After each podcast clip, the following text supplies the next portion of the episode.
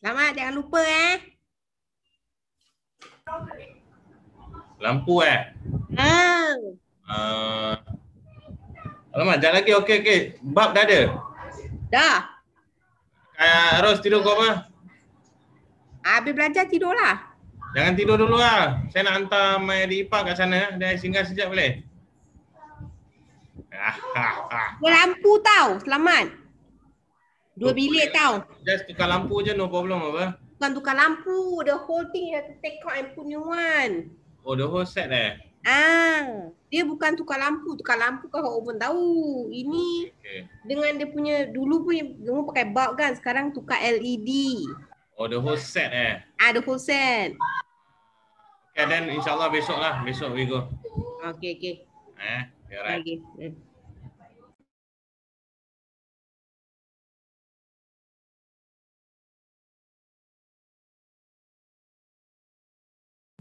Kak Ros. Oh, Kak Ros.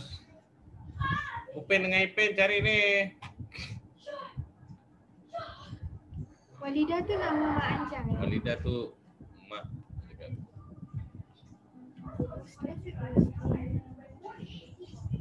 Ros ha.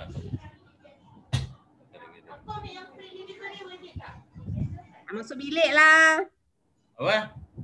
Masuk bilik. Lepas tu nak ambil air. Oh, panjang nak panjang. Mak Anjang tunggu Isyak bawa Mak Anjang duduk. Okay, okay. Hmm. Lepas Isyak bawa Mak Anjang duduk. Okay. So, tak ada apa-apa. kerja. Tapi biasalah Ipin kerja. Tak ada hal tak kerja. Oh, Okay, boleh, boleh. InsyaAllah. Kalau tak ada apa-apa lah. Pasal saya kerja. Tapi kalau tak ada hal, tak keluar, tak dia tak panggil lah. Ah, orang kontraktor masih kerja tengah kerja lah. So if no problem then I don't have to be there. Kalau ada problem aja I have to attend to them lah. Okay, okay lah. Yeah. Okay.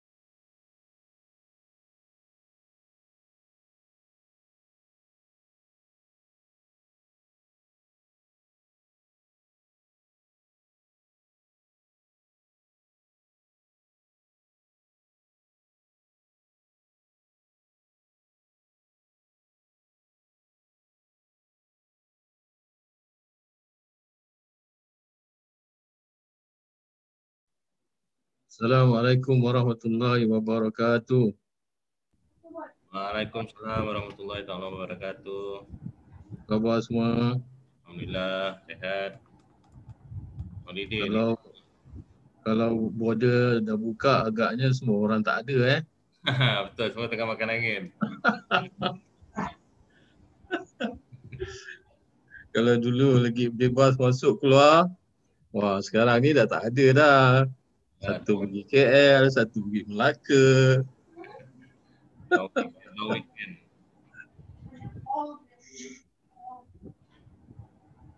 Rindu juga eh, lama tak ada eh. Betul lah. Orang Malaysia apa rindu kita sebenarnya. Bukan rindu mengharap. Mengharap eh. Ah, Yalah, apa nak buat. Kita, kita tak masuk, tak ada bisnes. Sian eh. Banyak ah orang Batam Batam semua mengharap lah semua. Sekarang dah buka kan Batam? Ah, entah eh.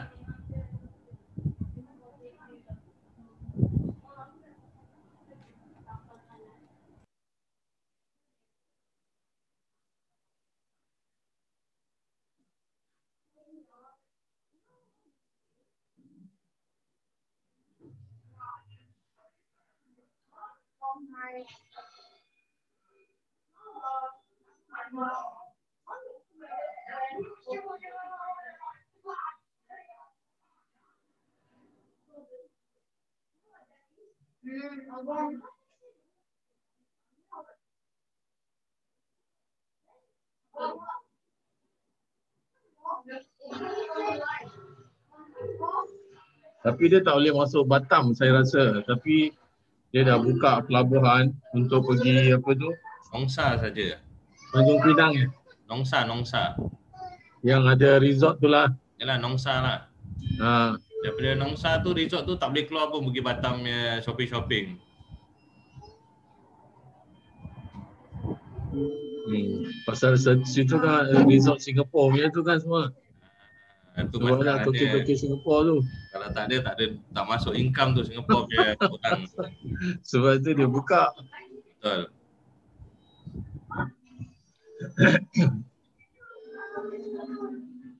Ni semua banyak orang holiday ah.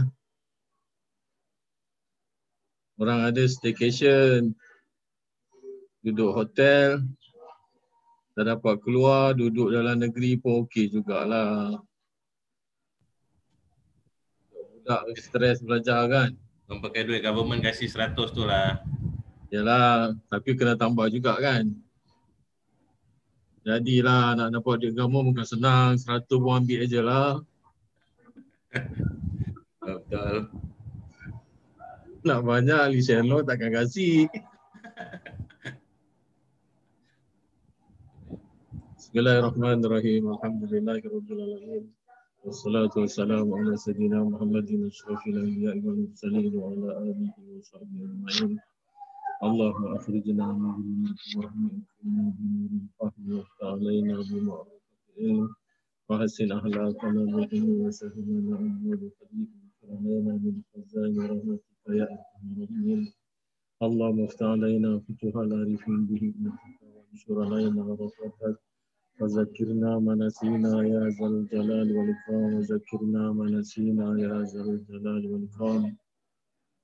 وذكرنا ما نسينا يا ذا الجلال والإكرام. وصلى الله على خير خلقه ونور أرشه ومذهب ملكه سيدنا ونبينا وحبيبنا وشفيعنا محمد صلى الله عليه وسلم. والحمد لله رب العالمين. Bismillahirrahmanirrahim. Nafa'ana Allah Ta'ala bi'ulumihi amin. Kita sambung kuliah tafsir Ibnu Katsir ayat 253. Ni dah masuk juz ketiga eh. Dah juz tiga ni sekarang. Auzubillahi minasyaitonirrajim. Tilka rusulu faddalna ba'dahum ala ba'd.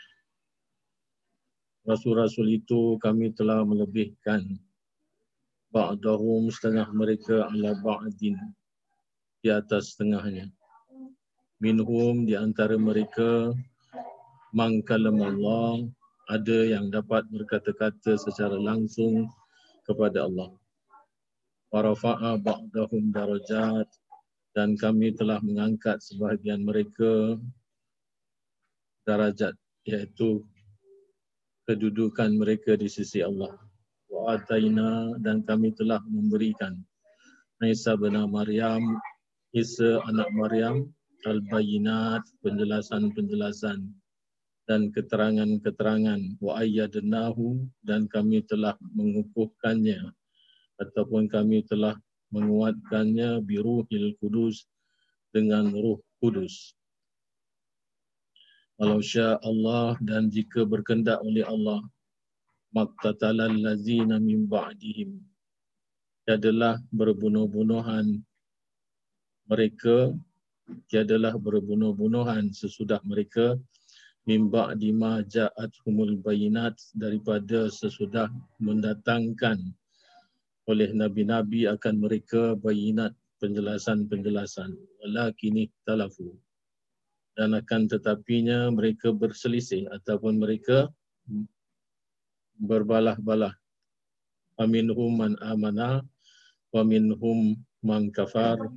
Dan sebagian mereka ada yang beriman dan sebagian mereka ada yang mengkufuri nikmat Allah. Walau sya Allah dan jika berkehendak Allah maktatalu tiadalah mereka itu berbunuh-bunuhan. Walakin Allah dan akan tetapinya Allah yaf'alu ma yurid berbuat apa-apa yang dikehendaki jadi makna ayat ini apa? Iaitu Allah Ta'ala memberikan penjelasan daripada ayat yang atas itu yang awal tilka rusulu demikianlah mereka-mereka yang diutuskan oleh Allah Taala sebagai pesuruh-pesuruh Allah ataupun sebagai yang menjalani apa yang telah Allah Taala perintahkan untuk disampaikan kepada umat Rasul adalah jamak daripada Rasul. Rasul, kalau kita kata Rasulun, maknanya satu orang Rasul. Tapi kalau dikatakan Rasul, banyak Rasul. Apa hubungannya ayat ini dengan ayat sebelumnya iaitu ayat yang sebelumnya kita sudah menjelaskan adalah kisah tentang Nabi Daud AS yang telah dapat membunuh Jalut iaitu Daud diikut sertakan di dalam tentera di dalam askar Raja Talut. Raja Talut adalah Raja Bani Israel yang diangkat oleh Nabi-Nya Samuel. Jadi apa yang telah diperjuangkan oleh Daud iaitu Daud dalam usia yang sangat muda. Ada yang mengatakan waktu itu belum jadi nabi lagi. Kalau kita rujuk kepada umur Daud ketika dia menyertai peperangan tersebut, barangkali usianya baru 15 tahun. Kerana apabila dia dilantik menjadi raja, menggantikan Raja Tolut, mhm. Lin, bateri dah matikan belum? ketikanya dia dilantik jadi raja menggantikan Raja Talut usianya baru 30 tahun. Jadi kalau kita ambil apa yang telah kita pelajari daripada peperangan yang diseburi oleh junjungan Nabi besar kita Muhammad sallallahu alaihi wasallam iaitu Rasulullah tidak mengizinkan orang-orang muda yang bawah 15 tahun untuk ikut serta dalam peperangan. Jadi kita boleh kata umur Daud ketika itu dalam usia 15 tahun. Masih sangat remaja lagi. Tak tahu pun nak angkat pedang. Ketikanya dia disarungkan baju besi. Milik daripada Raja Talut dan tenteranya, dia kata tak selesa nak pakai kerana baju besi itu berat. Dan dia tak guna pedang pun ketikanya dia terjun di dalam peperangan tersebut. Dia hanya bawa lastik saja dengan batu tapi oleh kerana kuatnya rejaman daripada batu yang dia campak daripada plastik tu tembus topi besi yang dipakai oleh raja oleh Jalut sampai pecah kepala uh, tempurung kepalanya. Tiga kali dia lontar dengan batu itulah yang dia jatuh. Padahal dia saiz dia besar.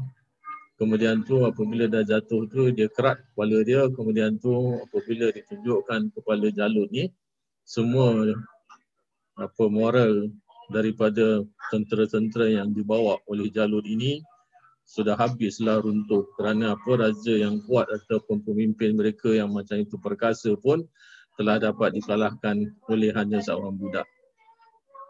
Begitulah kalau kita tengok sunatullah ataupun kita perhatikan apa yang telah Allah Ta'ala jadikan. Siapa saja pun yang nak mencabar kekuasaan Allah Ta'ala, yang nak mencabar agama Allah, yang nak mencabar pesuruh-pesuruh yang diperintahkan oleh Allah, Allah Ta'ala akan hinakan. Kematian mereka tu bukanlah orang gagah yang menentang mereka tetapi budak-budak saja. Macam mana kita tengok degilnya dan jahatnya Abu Jahal ya. Abu Jahal itu memang tak suka dengan Rasulullah. Apa saja yang dikerjakan oleh Rasulullah dia tahu walau Rasulullah itu benar. Tetapi oleh kerana musuh sangat dia sampai dia tak pernah nak mengakui kebaikan yang dikerjakan oleh Rasulullah dan yang disampaikan oleh Rasulullah daripada ayat-ayat Quran itu pun yang dibaca oleh Rasulullah dan dia sendiri dengar dan dia sendiri mengerti bahawa itu bukanlah Muhammad yang karang, bukanlah orang Arab mana pun yang buat, dia tahu tapi oleh kerana dia tak suka nak beragama Islam, dia menentang Allah. Yang akhirnya dia terlibat dalam perang Badar iaitu perang pertama orang-orang Islam dengan orang-orang kafir Quraisy. Yang akhirnya dia mati. Tapi siapa yang bunuh dia? Budak-budak umur 15-16 tahun. Yang bunuh dia. Yang apabila dia sudah rebah tu baru Abdullah bin Mas'ud yang potong kepala dia yang ada kata dia dibunuh langsung kerana waktu tu sangat nazak ada yang mengatakan bahawasanya uh,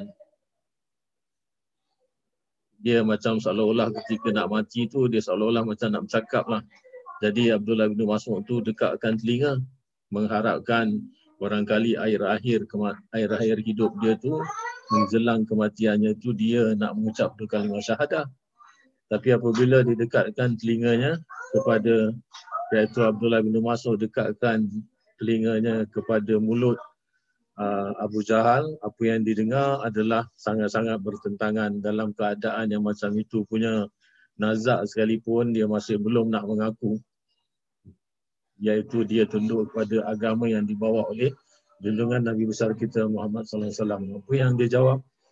apa yang dia cakap dalam ketika dia nazak tu dia kata engkau sampaikan kepada teman kamu, kepada kawan kamu Muhammad janganlah dia mimpi kalaupun aku mati akan ada orang seperti aku akan meruntuhkan Islam dan dakwahnya. Cakap macam tu sekali. Sampai dah hujung-hujung tu kematian dia dah tahu dia dah mati dia tak boleh nak hidup lagi pun tapi dia tak nak mengalah. Itu kerasnya hati Abu Jahal. Kalau dibandingkan dengan kisah yang dibawa oleh Nabi Musa AS iaitu Nabi Musa uh, dia disuruh dakwah dengan Fir'aun. Fir'aun apabila nak tenggelam tu saat-saat nak tenggelam tu masih lagi dia ingat yang dia tu bersalah dan dia nak repent, nak taubat tapi waktu tu sudah lambat kerana dia punya roh sudah sampai ke gar-gar maka Allah Ta'ala tidak menerima taubat Fir'aun walhal dia nak mengaku bahawasanya Tuhan yang benar adalah Tuhan Nabi Musa AS. Kalau kita lihat macam mana Quran membawakan kisah Fir'aun yang macam tu punya jahat sekali. Degil tak mau menerima kebaikan. Ada lagi yang lebih degil daripada dia. Yang lebih sangat sombong. Tak nak mengaku kebenaran yang didatangkan oleh Allah. Jadi sebab itu sabaran demi sabaran orang yang mencabar keutuhan agama yang dibawa oleh para rasul yang akhirnya Allah Ta'ala hanya tentang dengan orang-orang yang tak sepadan dengan dia. Bukan pahlawan, bukan orang ada nama yang membunuh dia tapi semua anak-anak biasa yang tak pernah ada nama dalam medan peperangan. Jadi apabila kita lihat macam mana usaha Nabi Dawud AS, kemudian tu jasa-jasa dia yang pergi perang selepas daripada perang, dia yang pertama iaitu yang membunuh Jalut, dia ditugaskan oleh Talut dalam banyak peperangan. Kerana Talut ni, iaitu bakal bapa mertua dia, tak suka dengan dia kerana dia selalu menang.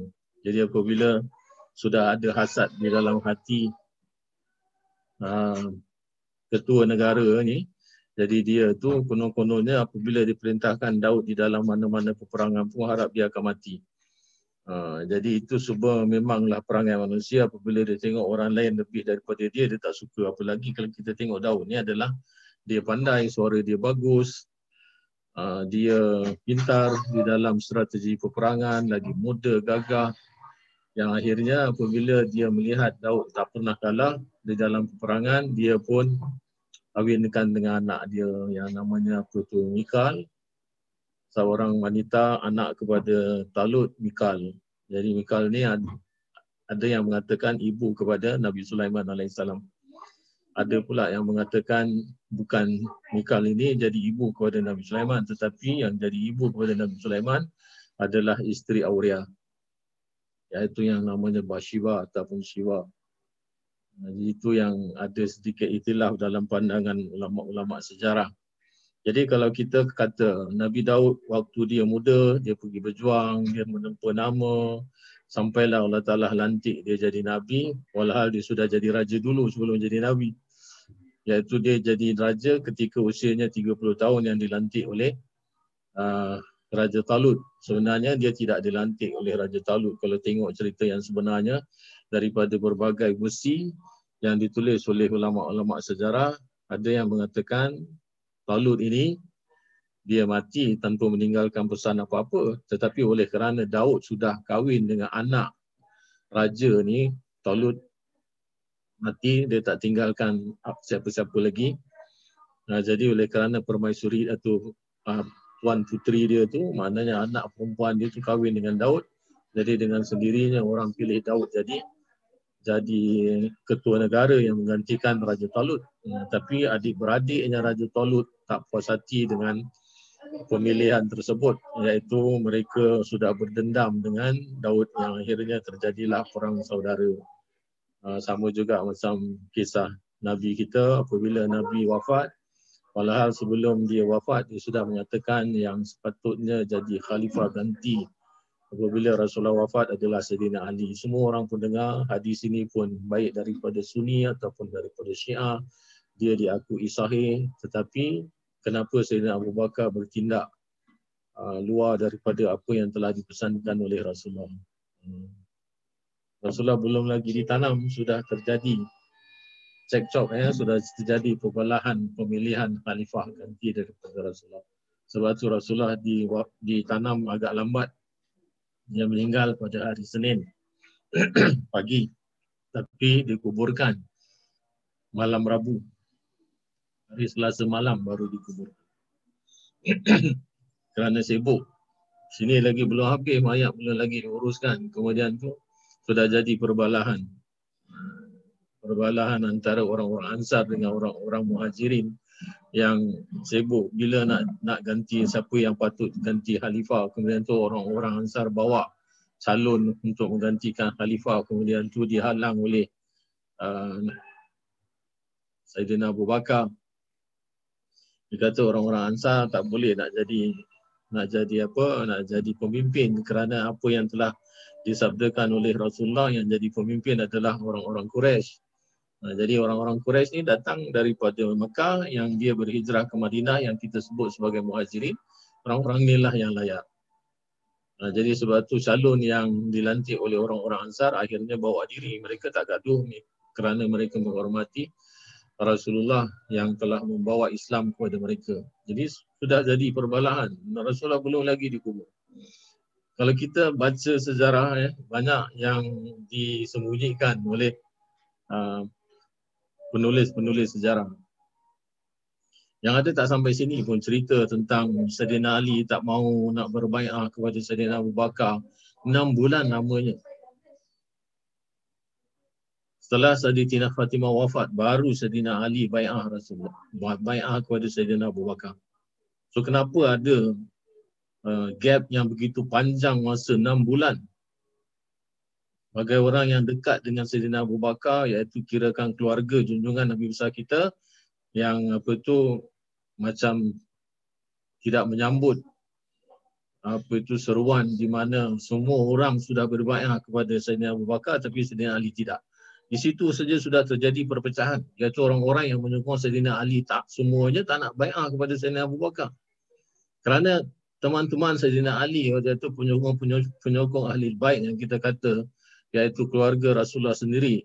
Mereka tu merasakan itu adalah merupakan satu pengkhianatan. Kalau kita kata guna perkataan khianat seolah-olah macam kita nak melontarkannya kepada Sayyidina Abu Bakar ini adalah merupakan satu ahlak kita yang tidak baik. Tapi itulah yang digunakan oleh sebahagian daripada uh, orang-orang yang menulis sejarah. Dia kata ini adalah merupakan satu perkara yang tak sepatutnya terjadi daripada orang yang sangat rapat dengan junjungan.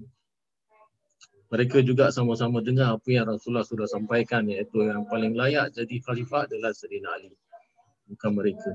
Jadi itu apa yang macam mana nak jawab benda dah jadi. Jadi sebab itu oleh kerana Sayyidina Ali merasakan bahawasanya aku punya hak kamu dah ambil sebab itu dia tak mau dia tak mau apa itu uh, nak berbaikat kepada Sayyidina Abu Bakar. Kemudian itu terjadi ada orang yang ingkar untuk bayar zakat. Kenapa mereka ingkar untuk bayar zakat kepada kepada Madinah, kepada pemerintah yang baru iaitu Sayyidina Abu Bakar. Ada penulis-penulis sejarah kata mereka ingkar kerana mereka merasakan yang layak jadi khalifah adalah Sayyidina Ali. Tapi kenapa orang lain pula yang diangkat, yang dibayar jadi khalifah? Ini mesti ada yang tak betul. Ha, jadi oleh kerana tak betulnya tu mereka tak nak menyerahkan harta zakat itu kepada pemerintah yang baru yang bagi mereka tak layak pun kerana tak disebut oleh Rasulullah. Ha, yang akhirnya apa terjadi? Sedina Abu Bakar memerangi mereka kerana dia tak bayar zakat. Kalau kita baca memang sekali lalu cerita dia macam tu. Tapi apa sebab di sebaliknya ada penulis sejarah cerita lain. Eh? Jadi sebab tu sama dengan kisah Nabi Daud ni sama. Apabila dia naik jadi pemerintah, maka apa yang ada hubungannya dengan raja yang lama sudah siapkan bala tentera untuk menggulingkannya. Ha, jadi ini kita tengok semua Nabi ada cerita background dia, ada cerita bagaimana dia dilantik dalam kehidupan dia. Begitu juga kalau kita rujuk Nabi-Nabi Ulul Azmi. Nabi-Nabi Ulul Azmi siapa dia? Iaitu Nabi Nuh AS. Macam mana kehidupan Nabi Nuh AS sebelum datang ayat ni? Iaitu Nabi Nuh AS kata, macam mana ketikanya orang dah dikumpulkan di padang masyar, iaitu akan didirikan timbangan untuk ditimbang apa amal manusia. Kemudian tu oleh kerana nak mengharapkan kecepatan daripada izin Allah untuk dapat diselesaikan kerana panasnya matahari seolah-olah macam sejengkal matahari di atas kepala sampaikan ada sebagian mereka tenggelam oleh peluhnya sendiri. Nah, jadi mereka mengharapkan belas kasihan daripada Allah iaitu mereka nak minta daripada semua syafaat-syafaat daripada Nabi-Nabi untuk mengizinkan Allah Ta'ala mempercepatkan hisapan. Mereka jumpa Nabi Nuh, Nabi Nuh kata bagaimana layaknya aku untuk mengharapkan belas kasihan Allah untuk mempercepatkan urusan hisapan sedangkan aku sendiri tak tak berjaya untuk membawa anak dan isteri aku kepada jalan yang diredai oleh Allah. Mereka ni dua-duanya anak dan isteri tenggelam ketikanya terjadi banjir besar yang menenggelamkan seluruh dunia ni. Dia takut nak bagi syafaat. Dia kata aku tak layak untuk itu. Kisah hidup dia macam tu. Kemudian tu pergi kepada Nabi Ibrahim AS iaitu Nabi Ulul Azmi ini adalah makna Ulul Azmi itu yang mempunyai azam. Azmi itu daripada perkataan azam. Kita azam pun orang Melayu cakap azam, orang Arab pun cakap azam. Azam adalah satu satu apa tu kekuatan perasaan kita untuk menjalani kehidupan dengan sungguh-sungguh ataupun untuk mencapai satu kejayaan dengan sungguh-sungguh makna ada azam ada kekuatan jadi ini semua adalah nabi-nabi yang punya kekuatan. Allah Taala uji Nabi Nuh dengan isteri yang selalu menyalahi dia. Kemudian tu dengan anak yang ingkar apa yang dia cakap. Malah kan dia ketikanya dia buat bahtera untuk menyelamatkan orang-orang yang sempat dapat beriman kepadanya diketawakan oleh isterinya sendiri dan diketawakan oleh anaknya. Macam mana pilunya hati seorang ayah dan hati seorang suami. Kemudian tu Nabi Ibrahim AS diminta untuk mensyafaatkannya apa yang dia kata macam mana aku nak bagi syafaat kepada kamu sedangkan aku sendiri tak tahu kedudukan aku. Kerana aku pernah berbohong. Bila yang masa dia bohong, walaupun bohong itu bukanlah untuk menyakitkan orang ataupun bukan nak mengambil hak manusia lain tetapi kerana dia nak memberikan apa tunjuk ajar kepada Raja Namrud itu. Ketikanya dia pecah belahkan semua patung-patung berhala-berhala kemudian tu ditinggalkan kapak tu pada leher berhala yang besar. Apabila ditanya dia kata aku tak buat. Walhal dia yang buat. Dia kata aku tak buat. Kalau engkau nak tahu siapa buat engkau tanyalah patung tu Kan patung tu yang kau sembah siang hari malam, takkanlah dia tak nak bilang, tak nak tolong ketika yang kau minta dia tolong. Ini adalah sebagai satu metod dakwah yang untuk orang sedar, buka mata. Yang kau sembah ni sebenarnya tak mendengar dan tak melihat. Yang kau sembah tu buat apa, dia tak dapat bagi jawapan kepada kau pun. Itu hanya bohong macam tu saja pun Allah tak dia menganggap dirinya sudah berbohong kepada Allah. Dan kemudiannya ketikanya dia mengembara di dalam perjalanan yang keluar daripada Babylon sampai dia ke Mesir. Kemudian tu Raja Mesir ketika itu tak boleh nampak perempuan. Apabila nampak perempuan, dia nak jadikan isteri. Jadi ditanya kepada Nabi Ibrahim AS, dia kata ini bukan isteri aku tapi dia saudara aku. Walau dia sudah kahwin dengan Sarah. Dia kata ini saudara aku. Maksud dia tu saudara sesama agama saudara sesama kepercayaan. Jadi apabila dia kata, baiklah kalau gitu engkau izinkan aku kahwin dengan dia. Jadi dia bawa Sarah, Raja bawa Sarah yang akhirnya apabila Raja nak mendatangi Sarah dengan niat yang tidak baik, malaikat telah menolong dia. Iaitu Raja punya badan kaku keras, kejam, tak boleh buat apa-apa, nak peluk pun tak boleh. Ha, jadi apabila dua tiga kali dia cuba, dia mendapatkan keadaan macam itu, yang dia kata perempuan ini bukan perempuan sembarangan. Maknanya perempuan ini telah diredai oleh kepercayaan dia Tuhan yang dia percaya iaitu dia dilindungi oleh suatu kuasa yang akhirnya dibebaskan. Itulah yang dibagi hadiah kepada Nabi Ibrahim iaitu Hajar. Kemudian Hajar kahwin dengan Nabi Ibrahim yang dapat anak Ismail. Itu kisah ni kalau dia tak sampai mengali Hajar pun tak ada. Nah, Hajar ni bukan hamba sebenarnya, bukan hamba raja. Dia adalah keturunan daripada raja yang sebelumnya kerana raja yang sesudahnya itu telah menggulingkan raja yang sebelumnya. Jadi semua tawanan daripada raja sebelumnya iaitu ketikanya apa tu kisah raja-raja yang memerintah waktu Nabi Yusuf berada di Mesir. Ha, jadi yang meruntuhkan dia ni adalah Firaun. Jadi Firaun adalah raja yang meruntuhkan raja sebelum masa kedatangan Nabi Ibrahim iaitu masa pemerintahan di mana Nabi Yusuf bersama mereka. Ha, jadi sebab itu dia adalah anak keturunan daripada raja sebelumnya. Yang kalau di dalam uh, Injil dia disebut sebagai Hyksos uh, iaitu raja-raja gembala. Kerana mereka ni asalnya adalah gembala-gembala kambing kemudian tu mereka menjadi mencari uh, apa tu lahan-lahan baru untuk buat pertanian dan bercocok tanam akhirnya mereka jumpa Masir dan mereka buka kemudian tu mereka declare diri dia sebagai sebagai raja. Kita pun boleh buat macam tu. Dalam dunia ni ada banyak pulau-pulau kosong. Ha, kita pergi merantau, jumpa pulau kosong, kita duduk sana, kita buka pulau tu, kita declare kita raja. Beranak pinak jadi rakyat kita semua. Boleh. Tak masalah. Dulu semua macam tu. Ha, jadi apabila dia keturunan yang baik-baik ni, lahir, di, digulingkan kuasanya, maka semua wanita-wanitanya diambil sebagai hamba. Yang salah satunya itulah yang diberikan kepada Nabi Ibrahim yang telah melahirkan seorang Nabi juga yang nama Nabi Ismail. Jadi Nabi Ibrahim kata bagaimana untuk aku menyelamatkan kamu semua. Sedangkan aku ini masih ada perkara-perkara yang aku berhutang dengan Allah. Itu terserah kepada Allah yang sama ada nak mengampuni aku ke tidak. Hal kalau tengok daripada mata manusia biasa, apa yang dibuat oleh Nabi Ibrahim itu tak berusaha mana pun salah dia. Kerana apa? Kerana dia Nabi, iaitu sikit saja buat salah. Oh, semua salah tu jadi besar kerana dia adalah merupakan contoh umat. Jadi dia tak boleh buat salah sebagaimana salah orang biasa. Kalau salah orang biasa tu tak dicacat pun tapi salah orang yang luar biasa ataupun salah orang yang punya pangkat yang lain. Sama juga macam kita kalau polis polis tahu undang-undang mencuri itu salah. Tapi kalau orang lain curi itu memang salah. Dia tahu itu curi salah tapi dia buat taklah seberat hukuman kepada polis yang mencuri ataupun polis yang membunuh polis yang melanggar undang-undang sama. Jadi itu dia punya tamsil. Jadi Nabi Ibrahim kata tak bolehlah aku nak tolong kamu macam mana untuk mendapatkan izin daripada Allah mempercepatkan hisap kemudian tu jumpa Nabi Nabi Musa alaihissalam Nabi Musa pun cakap aku pun ada perkara-perkara yang aku ni belum lagi nak tahu sama ada Allah Ta'ala akan ampunkan aku tidak. Aku sudah pernah membunuh orang kibeti walaupun tidak sengaja. Tapi oleh kerana aku Nabi sepatutnya aku tidak punya ahlak yang macam itu. Sepatutnya aku sudah boleh kontrol diri aku tetapi memang aku tak sengaja.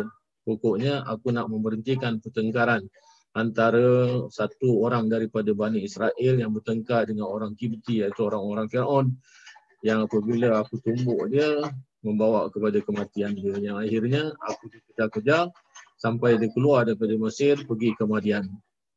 Kemudian tu kahwin dengan anak Nabi Shu'aib, kerja sana sebagai gembala jadi mas kahwin.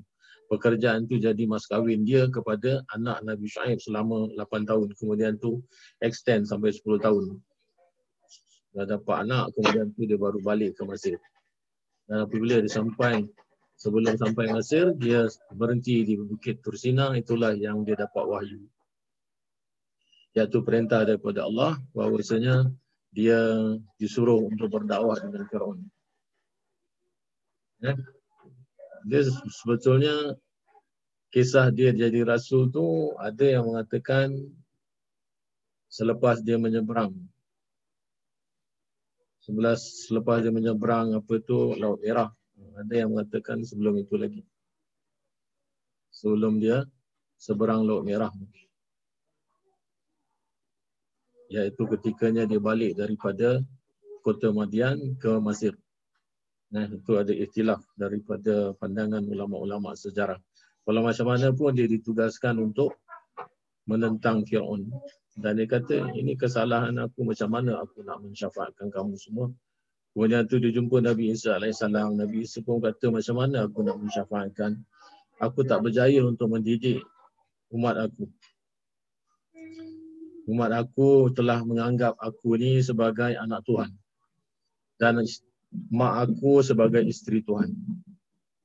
So ini adalah merupakan satu kesalahan fatal ataupun kegagalan dalam dakwah aku. Macam mana walaupun aku tak suruh mereka untuk sembah aku tapi itu sudah cukup merasakan hati seorang Nabi apabila umatnya telah mengubah ajarannya. Macam itulah yang akhirnya tak dapat lagi dia nak menolong jumpa kepada Nabi kita Muhammad. Jadi apabila kita tengok semua Nabi punya kesalahan. Semua Nabi ada kisah hidup dia masing-masing. Kalau macam mana mereka juga adalah merupakan orang-orang yang terpilih daripada Allah. Sampai kepada Nabi Muhammad tak ada cacat celanya. Dan Nabi lah satu-satunya Nabi yang dapat memberikan syafaat. Tunduk kepada Allah Ta'ala yang Allah Ta'ala suruh dia bangun. Ha, tapi dalam pada pemilihan Allah, walaupun Nabi itu adalah merupakan Habibullah yang Nabi yang Allah sayang kepada Nabi dan apabila Nabi tunduk menyembah ataupun tunduk syukur uh, dia tu bersujud tetapi Allah tak kata dia melebihi daripada semua para nabi yang diutuskan oleh Allah sebelumnya. Ya, jadi sebab itu dalam ayat ni mengatakan ha, tilka rusulu faddalna ba'dahum ala ba'd iaitu rasul-rasul itu kami telah melebihkan sebagian mereka di atas sebagian. Minhum mangkalam Allah dan sebagian mereka dapat berkata-kata dengan Allah ini yang dirujukkan kepada Nabi Musa AS. Ketikanya Allah berbicara langsung kepada Nabi Musa AS. Maksud berbicara langsung ini bukan bukan dia berhadap-hadapan. Eh. Zat Allah Ta'ala berhadapan dengan Nabi Musa. Tak macam tu. Dan dikatakan adalah iaitu uh, di balik hijab Maknanya Allah Ta'ala hanya memperdengarkan kepada Nabi Musa AS apa yang diwahyukan. Ini kalau kita kata macam mana Nabi Musa dengar, sama juga macam mana Malaikat Jibril dengar. Kerana ini selalu jadi pertanyaan orang-orang yang belajar. Kalau dikatakan Nabi Isa, Nabi Musa itu bercakap dengan Allah, macam mana Allah Ta'ala cakap yang sampai dia sebagai manusia, dia boleh dengar apa yang Allah cakap. Setentunya sebagai manusia biasa, dia dengar melalui telinga dan telinga ni takluk kepada suara. Betul kan? Jadi kalau dia kata dia takluk kepada suara dengan telinga yang dia ada, milik dia waktu dia berdiri di Bukit Tursina dalam bentuk sebagai seorang manusia, setentunya apa yang didengar wahyu itu adalah dalam bentuk suara. Itu yang menjadi keyakinan semua orang. Kalau kita baca sekali lalu apa yang diwahyukan macam itulah kita boleh kata agaknya dia dengar suara lah tapi tak macam tu.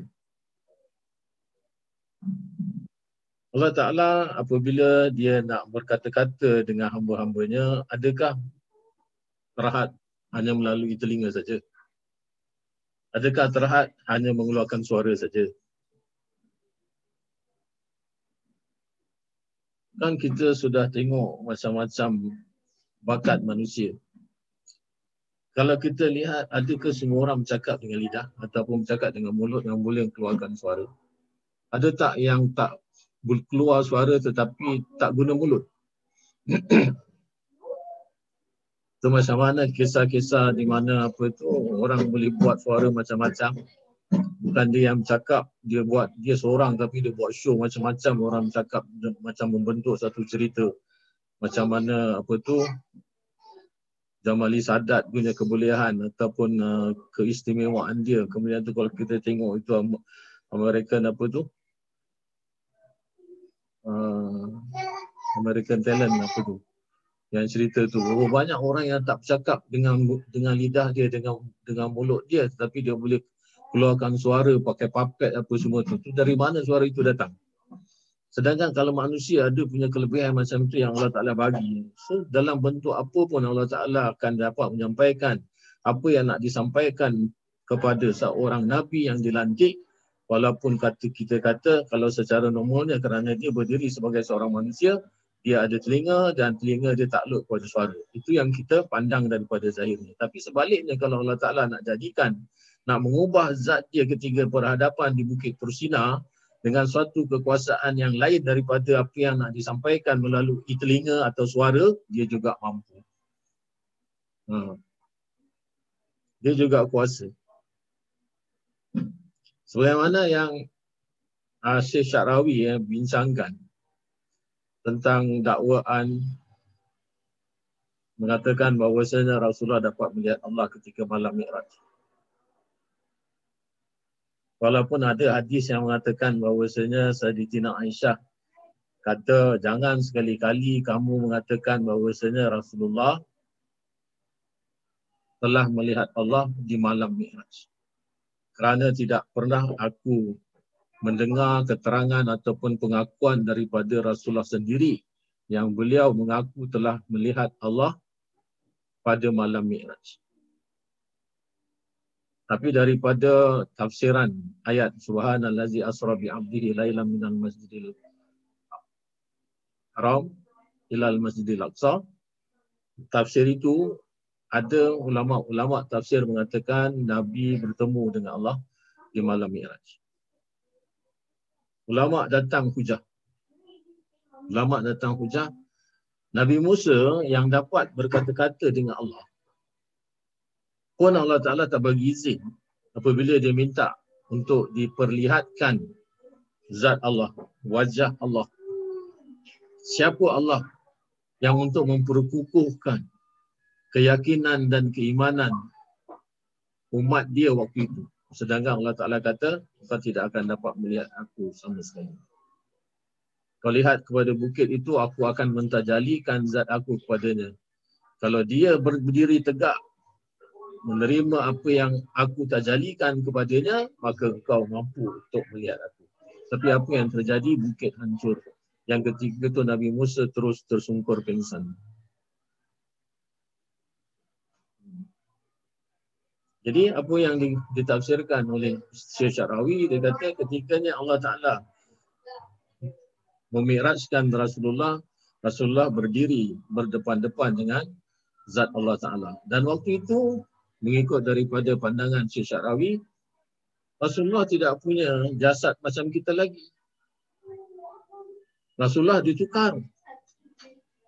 Iaitu Allah Ta'ala kuasa untuk menukarkan jasad dia seolah-olah macam jasad dia tu sudah dia tu sebelum lagi akhir mati dia, sebelum lagi dia dihisap di mahkamah dunia, iaitu di, di mahkamah masyar, dia sudah Allah Ta'ala bentukkan dia sebagaimana penghuni-penghuni syurga yang akhirnya dia mampu untuk melihat kerana janji Allah akan dapat melihat zatnya oleh penghuni-penghuni syurga nanti apabila dah masuk syurga. Tapi Allah Ta'ala dulukan sifat itu kepada junjungan Nabi besar kita Muhammad SAW. Ini teori beliau.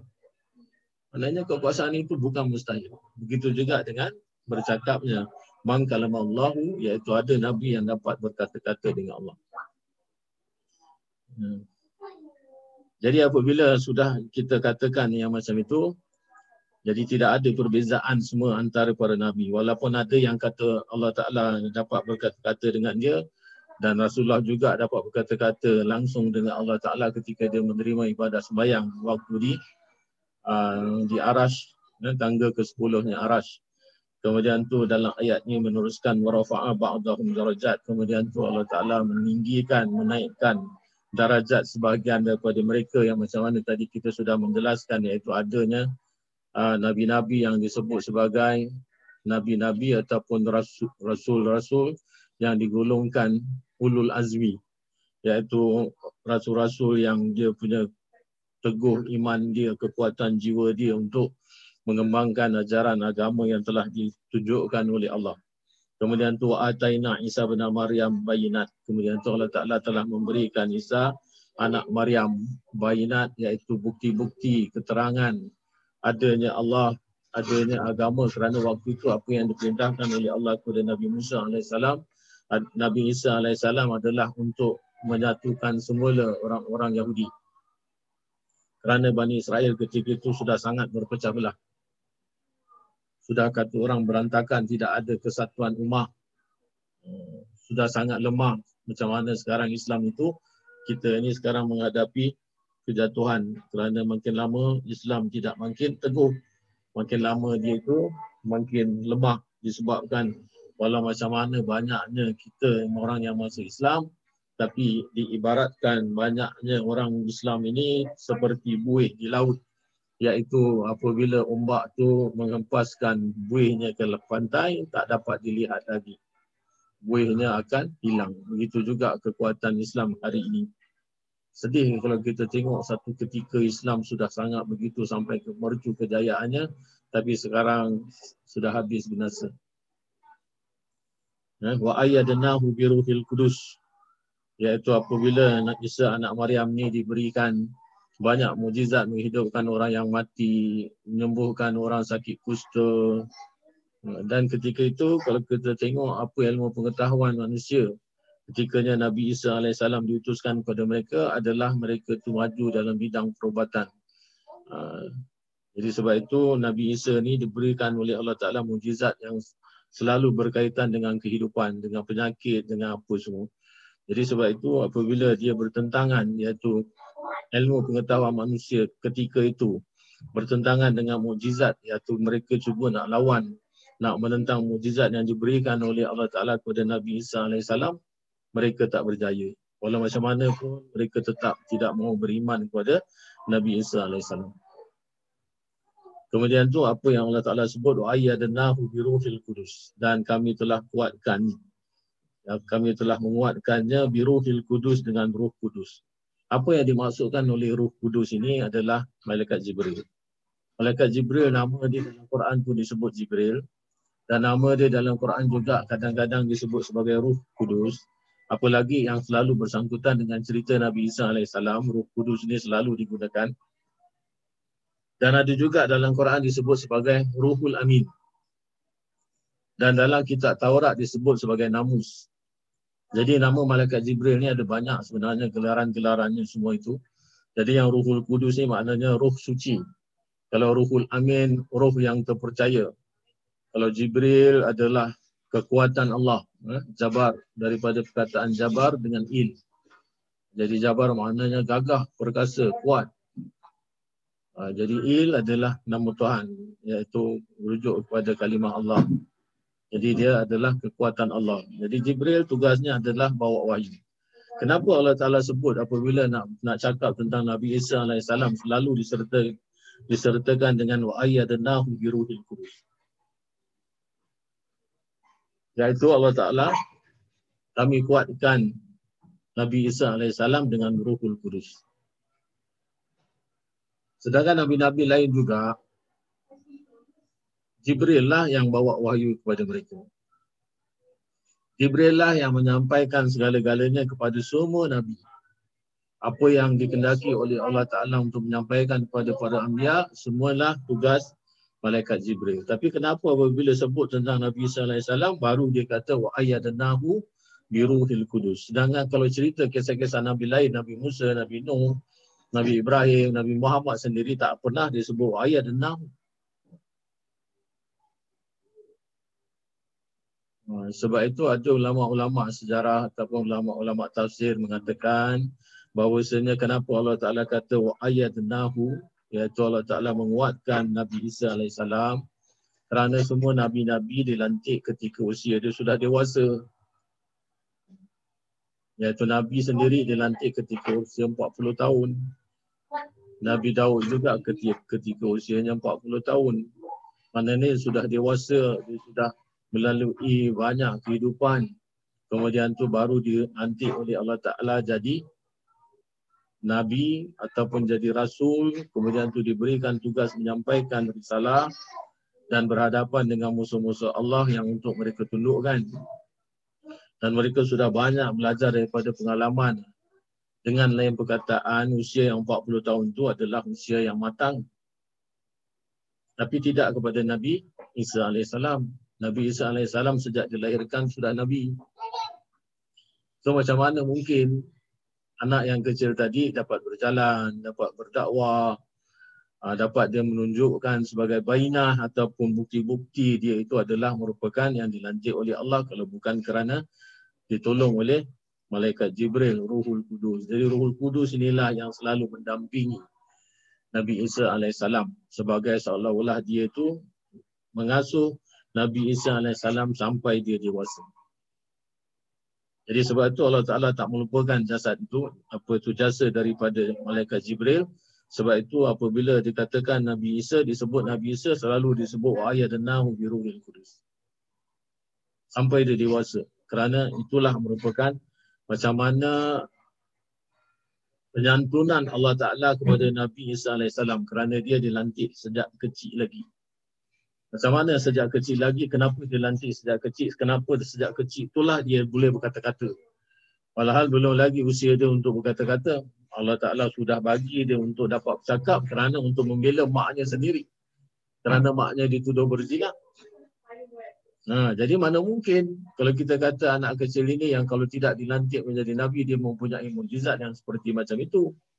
Kerana dia adalah merupakan penyantunan Allah. Siapa yang datang waktu dia itu dia apa tu dia lahirkan siapa yang tuntun dia yang bawa mak dia kepada satu tempat yang untuk melahirkan dia jadi semua itu adalah merupakan Allah Taala punya pengiriman Ruhul Kudus kepada Nabi Isa AS. Itu sebahagian daripada ulama tafsir menjelaskannya. Kalau sya Allah dan kalaulah Allah Ta'ala berkendak maktatalal lazina tiadalah sesudah mereka mimba di maja'at umul bayinat menerima apa yang telah didatangkan oleh para rasul kepada mereka sebagai bukti-bukti nyata keesaan Allah Ta'ala. Bayinat artinya bukti sudah datang semua umat didatangi oleh para rasul. Para rasul ini menyampaikan risalah yang dibawa daripada wahyu Allah. Iaitu bertuhankan satu. Tidak ada Tuhan selain Allah. Dari dulu sampai sekarang. Daripada Nabi Adam AS sampai kepada hari ini. So apa kita nak cakap lagi? Kenapa mesti nak berbunuh-bunuhan walhal Tuhan satu? Dan kita disuruh oleh semua yang diutuskan oleh Allah para rasul datang bawa risalah itu. Mengatakan kita ni adalah semua manusia di bawah satu Tuhan diciptakan oleh Tuhan yang satu. Dan dihantar semua para rasul kepada kita adalah untuk mendidik jiwa kita kembali kepada asal kita iaitu bertuhankan dia. Bagaimana janji kita waktu kita dalam zaman roh macam mana Allah Ta'ala tanya kepada semua roh-roh tu alastu bi rabbikum tidakkah aku ni Tuhan kamu? Qalu mereka pun berkata bala. Ya kamu Tuhan aku. Di mana kita punya janji kepada Allah Ta'ala apabila kita sudah sampai ke muka bumi ini kita lupa kita lalai. Kerana kita melihat nikmat di dunia ni sangat menggiurkan kita sampaikan kita lupa bahawasanya kita ni adalah hamba Allah yang dituntut untuk kembali menyembah dan beribadah kepada dia yang menunjukkan status kita ni adalah hamba. Walakin talafu dan akan tetapinya mereka itu senantiasa berselisih. Senantiasa berbalah-balahan. Tak kira orang Yahudi ke, orang Nasrani ke, orang Islam ke, semuanya berbalah-balah. Kalau kita kata berbalah antara kepercayaan agama, itu taklah sangat kita boleh terima. Kerana orang-orang Nasrani bagi pandangan kita telah menuhankan Nabi Isa AS yang sepatutnya tidak. Nabi Isa itu bawa Tuhan yang sebenarnya, risalah yang sebenarnya. Tetapi kenapa apabila sudah Nabi Isa wafat, ditukar pula idea ataupun doktrin agama orang-orang Nasrani bertuhankan Nabi Isa pula. Dan mereka kata tiga dalam satu pula. Uh, macam three in one macam kopi. Tuhan tu dah jadi macam kopi. Dah jadi macam teh. Three in one. Ada gula, ada susu, ada teh. Ada gula, ada susu, ada kopi. Jadi tetap juga kata dia kita pakai satu cawan. Satulah kata dia. Ha, tengok macam tu sekali. Macam mana sintingnya otak mereka yang mengatakan Trinity tu, konsep ataupun doktrin Trinity tu menunjukkan kepada Tuhan yang satu. Tak ada satu orang pun boleh terima. Malahkan itu aja yang apa tu orang yang mula-mula saja yang bawa itu Paulus yang buat cerita tu yang dia yang menyebarkan dengan kekuasaan bukan dengan kepintaran ataupun bukan dengan jiwa tetapi mereka gunakan pemerintah yang untuk menghukum siapa saja yang menentang konsep Trinity ini. Yang akhirnya agama Nasrani yang sebenarnya hapus disebabkan takut sembunyi. Jadi inilah yang dipromosikan agama Trinity ini yang mereka anggap sebagai agama yang dibawa oleh Nabi Isa AS. Kerana politik belakang, pemerintah belakang. Apa yang terjadi sekarang sama juga. Wahabi siapa belakang dia? Pemerintah Saudi. Nah, ini tak kita tak kata sesuatu yang rahsia, semua pun orang dah tahu. macam mana King Saud dia jadi raja. Macam mana Ijaz tu boleh berubah nama jadi Saudia. Itu kan nama dia. King Saud kan nama Saudi Arabia tu Saudi tu Saud Saud nama nama dia. Ha, jadi apabila dia telah menggulingkan pemerintah yang sebenarnya iaitu daripada uh, Ahlul Bait Rasulullah yang memerintah Hijaz Mekah dan Madinah. Mereka mereka berontak menentang penguasa yang sah. Kemudian tu mereka menang atas dasar apa? Atas dasar bantuan daripada British. Ini semua dalam sejarah ada bukan sesuatu yang nak dirahsiakan. Cuma kita bila kita bercakap tu adakah kita dengan emosi ataupun kita dengan akademi kalau kita cakap akademi itulah pengetahuan yang itulah sejarah yang kita tak ubah pun memang macam itulah yang kita sampaikan adalah sebagai pelajaran.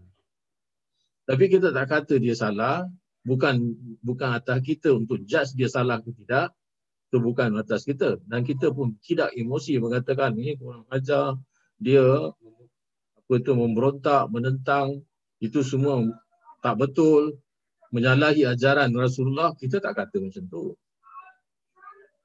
Kita hanya menyampaikan kisah yang sebenarnya, macam mana dia berdiri, macam mana dia tegak, kerana apa bantuan daripada luar. Yang akhirnya dia pegang seluruh Saudi.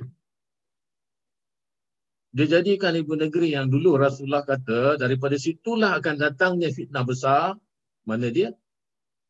Nabi sebut dalam hadis Rasulullah sebagai Najib. Najib tu kat mana sekarang? Riyadh.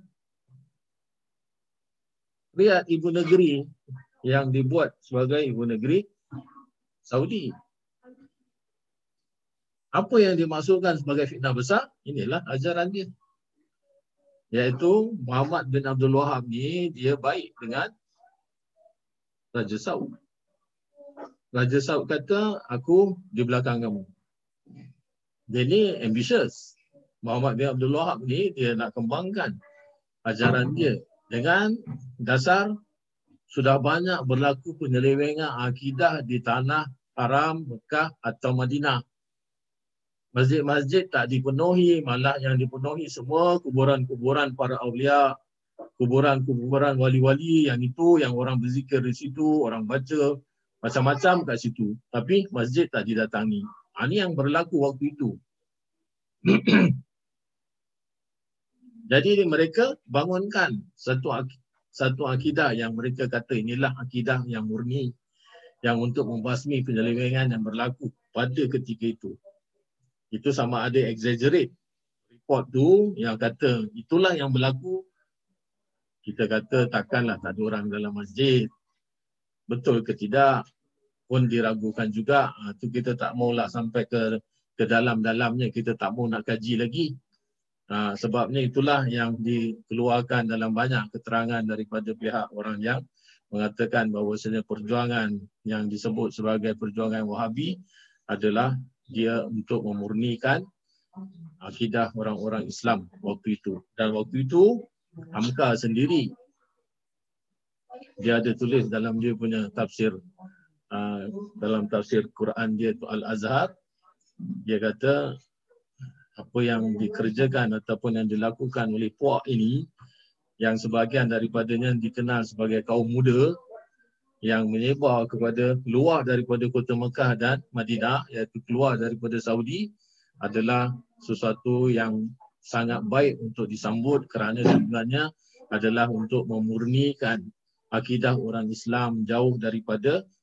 kubur minta kepada para awliya ada uh, barakah situ ada tawasul ini macam-macam kerana itu adalah merupakan sesuatu yang memang dianuti oleh Amka waktu itu so kita pun tak blame dia dan dia pun ambil daripada luarnya saja apa hasrat di dalamnya tak ada orang pun tahu.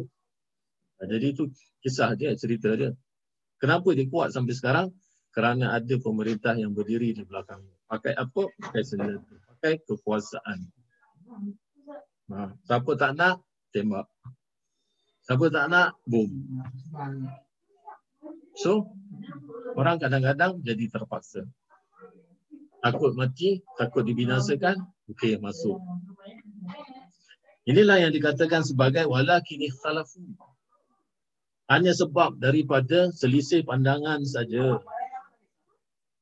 Ha, hanya sebab daripada pandangan yang berbeza daripada hujah yang sama tapi tafsiran yang berbeza pun dah gaduh. Kalau nak kata antara antara agama tu tak jadi masalah lah. Memang itu memang sangat-sangat nyata.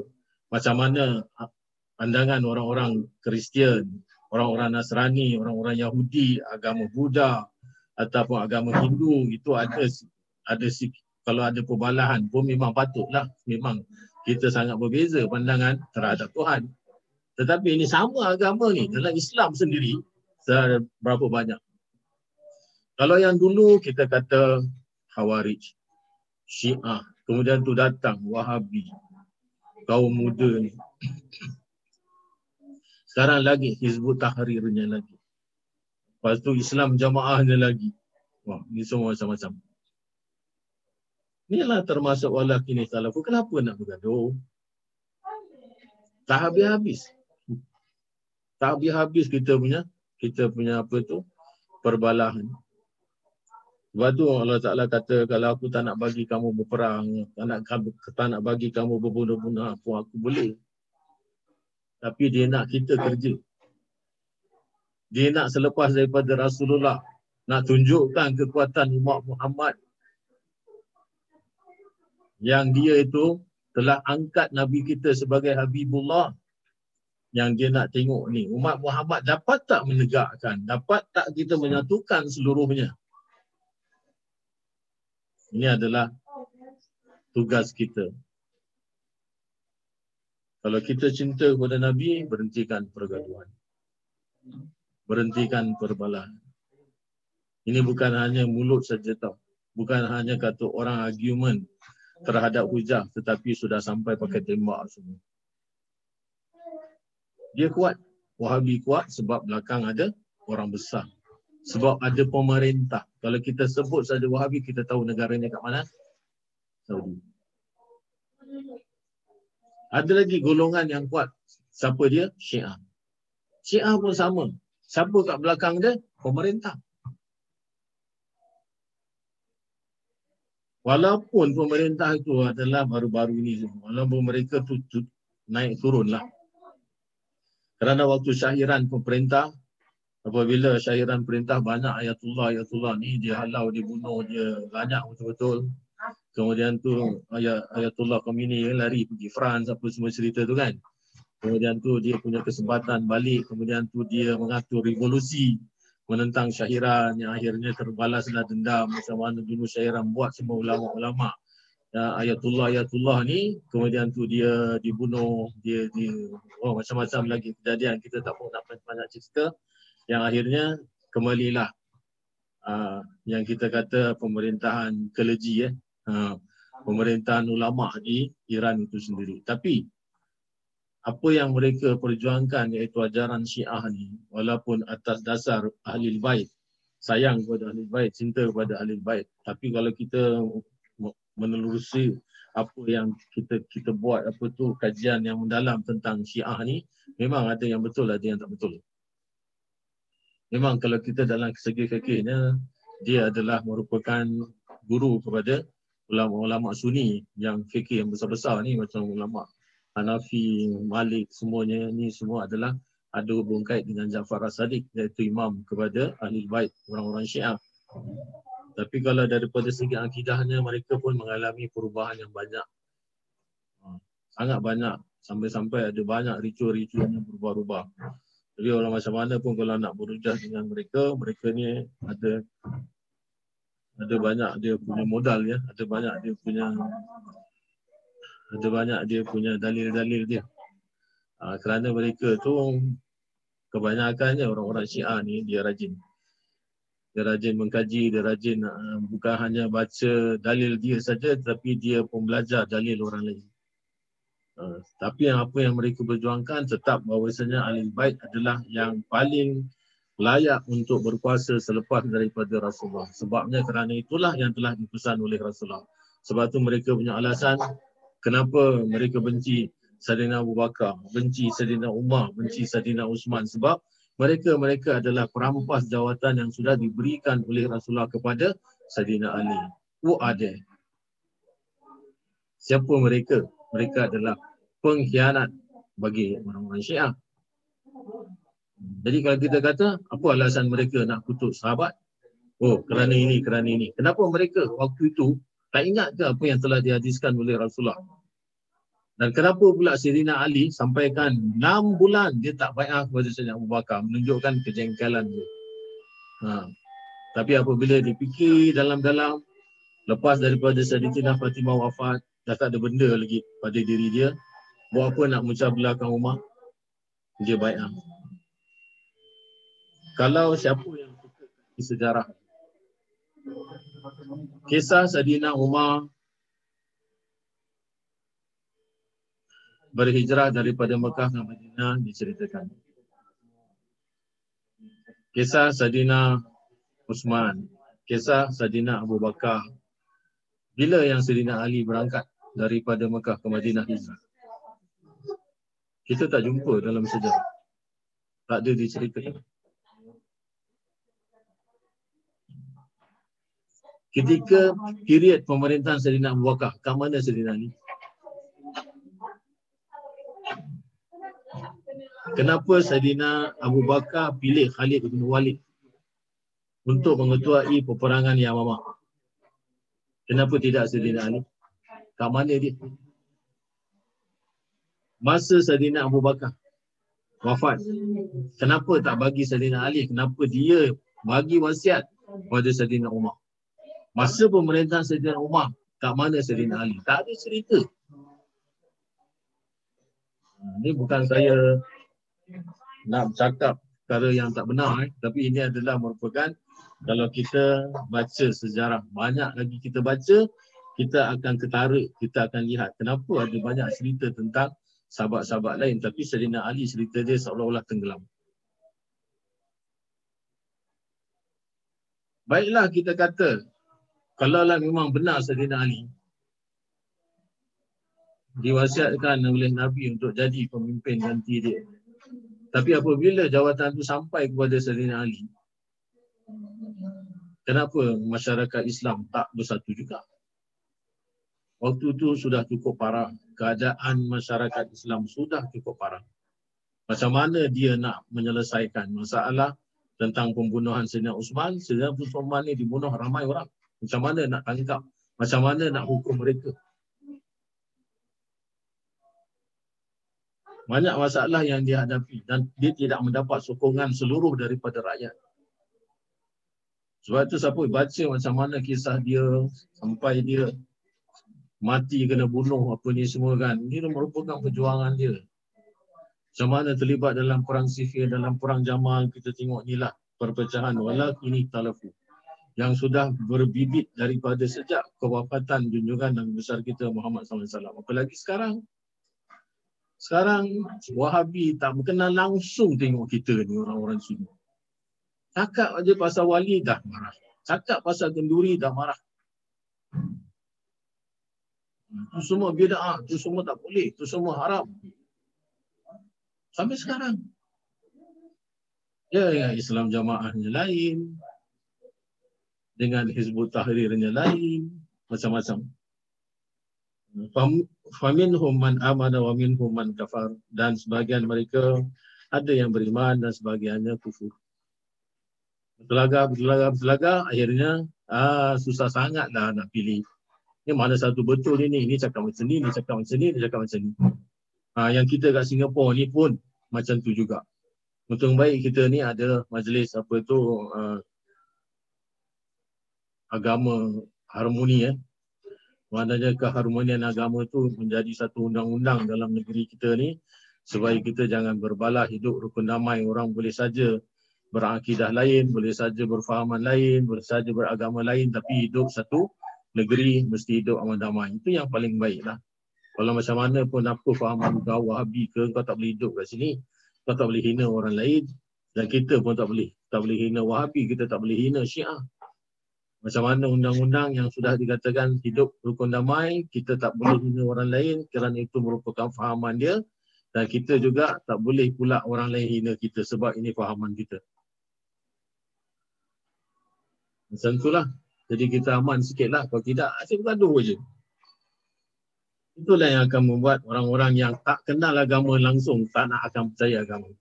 Alah susah sangat. Ini cakap macam ni, ni cakap macam ni, ni cakap macam ni. Mana satu betul ni? Ah lebih baik aku togok lah. Lebih baik aku dadal. Itu yang paling betul. Dah mendadak. Dah minum arak. Dah perempuan, dah segala-galanya. Pasal apa? Ha, inilah ketua-ketua agama nak buat apa. Walau sya Allah dan jika berkenan oleh Allah maka talu tiadalah berbunuh-bunuhan mereka. Masalah jelaskan sekali lagi. Tapi apa yang terjadi walakin Allah yang alu mayurid semuanya adalah merupakan apa yang Allah Taala sudah takdirkan. Dia penguasa segala-galanya. Ha, sebab itu nanti kita punya kepercayaan datangi Imam Mahdi yang akan dapat menyatukan seluruh umat. Yang sudah berpecah-pecah, yang sudah segala-galanya berbeza iaitu akidah kita macam ni, akidah tu macam ni. Tapi apabila datang satu orang yang sifat dan ciri-cirinya sama dengan Muhammad, dia berjaya menyatukan seluruh umat. Tengok macam mana hebatnya orang ini. Dah tak ada lagi kisah tentang perbalahan hukum. Tapi adalah kekuatan yang dibentuk sebagai untuk memperjuangkan menentang Dajjal. Kerana itulah musuh paling besar. Hmm? Kemudian tu pada ayat yang selanjutnya tentang kisah Ya ayuhallazina amanu iaitu ayat 254 Wahai orang-orang yang beriman anfiku mimma razaqnakum min qabli ayyatiya yaumul la bai'un fihi wala khullatun wala syafa'ah. Ayat ini kisah pada untuk kita bersedekah. Infak. Apa hubungannya dengan yang tadi? Iaitu ayat tadi cerita pasal sebahagian mereka ada yang beriman, sebahagiannya ada yang kafir. Kerana apa perbalahan yang sangat banyak berlaku. Dan kalau yang dia itu beriman tidak akan kuat imannya kalau tanpa dengan membantu orang lain untuk membentuk satu ikatan ikatan apa tu kemasyarakatan. Orang yang beriman sepatutnya membantu orang lain dengan sedekahnya, dengan hartanya. Tidak cukup hanya dengan iman. Jadi sebab tu ini dikeluarkan ayat ni macam mana tadi awalnya ya ayyuhallazina amanu Allah Taala bersuruh kepada orang-orang yang sudah beriman untuk mengukuhkan satu buah masyarakat bukan hanya iman sahaja tetapi dengan kekuatan ekonomi. Tolong orang yang tidak mendapat banyak rezeki daripada Allah. Sebab itu Allah Taala sebut di sini anfiku mimma razaqnakum. Iaitu engkau menafkahkanlah daripada apa-apa rezeki yang aku telah rezekikan kepada kamu. Engkau beli ayat tiah daripada sebelum akan datang. Yaumun hari la bai'un fihi. Tiada berjual beli padanya. Wala khullatun dan tiada teman. Wala syafa'ah dan tiada pertolongan. Di mana hari tersebut adalah hari hisapan. Jadi sebelum hari itu datang banyak-banyak buat bekal. Banyak-banyak buat saving buat investment di mana investment ini akan dapat menyelamatkan kita pada hari yang sudah tidak ada jual beli. Iaitu la bai'un fihi. Kita tak boleh sogok malaikat dengan kita punya harta benda. Kita tidak boleh nak menebus diri kita daripada api neraka wa imah harta yang kita kumpulkan di dunia banyak mana sekalipun. Dan hari itu tidak akan ada teman. Sebabnya teman yang kita berdamping di dunia ini pun akan bawa hal masing-masing sebab yang kita yang nampak yang akan dilihat adalah amal masing-masing. Iaitu apa yang kita bawa sebagai perbekalan kita kat dunia masa hidup ni apa yang kita kerjakan untuk kita jadikan dia tu investment nanti di akhirat teman pun tak akan dapat tolong kita. Wala syafa'ah apalagi nak dapat pertolongan. Ha, selat-selat Nabi pun tak pandang kita. Kalau kat dunia ni kita pun tak selawat pada dia. Ingat tak cerita di mana satu orang tu mimpi? Kemudian dia dalam cerita dalam kitab Imam Ghazali. Kitab apa tu yang kita belajar satu di muka syafa'al qulub dia kata satu orang bermimpi jumpa dengan Rasulullah dia bagi salam Rasulullah. Tak pandang dia. Kemudian tu dia panggil wahai Rasulullah kenapa adakah engkau marah? Dia kata aku tak marah. Macam mana aku nak marah? Aku tak kenal kau dia kata takkanlah kau tak kenal aku. Aku kan umat engkau kan sudah dikatakan Nabi mengenal umatnya melebihi daripada ibu mengenal anaknya Ya memang betul itu memang hadis. Aku pun berkata macam tu. Tetapi aku tak kenal engkau. Sebab yang aku kenal semua orang yang berselawat kepada aku. Ha. So kalau kita mudah malas nak selawat, syafaat apa yang kita dapat daripada Nabi? Nabi pun tak pandang kita dah. Sebabnya kita tak nak syafaat Nabi. Kalau kita nak syafaat dia, tentu kita ikut cakap dia. Ha, ni sudah aja kita buang, suruh berselawat, tak mau.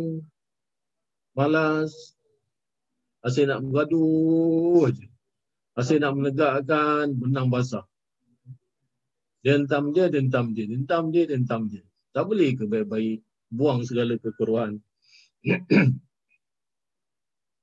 Wal kafiruna humuz zalimun. Dan orang-orang kafir itu mereka adalah merupakan orang-orang yang telah menzalimi diri mereka. Iaitu orang-orang kufur. Macam mana orang-orang kafir ni dia tak ingat agama. Walaupun dia datangkan uh, nabi kepada mereka mereka ingkar apa yang diajak oleh nabi sebagaimana cerita Abu Jahal tadi yang sudah kita sebut. Eh? jadi mereka-mereka ni adalah merupakan orang-orang yang zalim zalim dalam erti kata menolak apa yang telah dibawa oleh para rasul atas nama kebenaran yang mana kebenaran inilah Allah Ta'ala yang suruh menyampaikannya. Ya, jadi sebelum kita akhiri ayat ini, kita akan suka nak menyampaikan satu pemberitaan bahawasanya Nabi sendiri tidak pernah mengaku dia itu lebih daripada daripada Nabi-Nabi lain. Kalau kita ni kadang-kadang umat ni lagi kita terlalu sangat ta'asub eh dengan Nabi kita ni memanglah tak salah kalau kita kata kita nak besarkan Nabi kita kerana Nabi kita kita umat akhir zaman. Tapi apa yang Nabi ajar tak macam tu sebenarnya. Kita sebagai umat memang kita bangga bahawa saya Nabi kita ni lebih daripada segala Nabi-Nabi yang diutus. Kita selalu kata wah Nabi ini lebih kalau kata Nabi Musa boleh hidupkan orang mati, Nabi pun boleh hidupkan orang mati kalau Nabi Musa, kalau Nabi Isa hidupkan orang mati, Nabi boleh hidupkan orang mati. Kalau Nabi Musa boleh belah laut, Nabi pun belah bulan. Lebihlah daripada belah laut. Oh, maknanya semuanya Nabi atas. ha? Semua Nabi yang atas. Maknanya umat ni selalu terlalu sangat apa kata orang memuji Nabi, memang betul perkara itu berlaku. Nabi belah bulan. Kalau dia compare dengan belah laut, apa benda je, tak ada benda. Tapi Nabi tak ajar macam tu.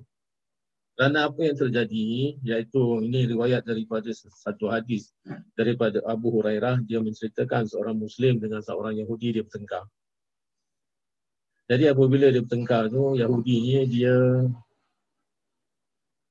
dia itu menaikkan taraf ataupun menaikkan darjat Nabi Musa AS. Dia kata Nabi Musa ni lah kalau nak dikatakan kalau nak dikomparekan Nabi Musa ni lah atas segalanya. Maknanya dia kata Nabi Musa ni lah jempolan. Nabi Musa lah ni segalanya. Orang Islam ni tak terima. Tak terima maka dia menampak ataupun dia pukul orang Yahudi ni. Jadi orang Yahudi ni datang jumpa Nabi. Dia kata aku cakap macam ni macam ni tapi umat kau tak suka. Umat kau marah. Umat kau tampar aku. Umat kau pukul aku. Jadi apabila dia dia mengadu hal ini kepada Nabi, Nabi kata Nabi kata Nabi larang untuk mengunggulkan dia ataupun melebihkan darjat dia di atas darjat nabi-nabi lain. Ini yang Nabi ceritakan kepada orang Yahudi ini kerana orang Yahudi ini mengadu kepada dia dan orang yang menampar orang Yahudi pun ada di situ. Kemudian tu Nabi kata jangan kau nak naikkan darjat aku lebih daripada nabi-nabi lain. Nabi ceritakan, Nabi kata semua orang pada hari kiamat akan pingsan.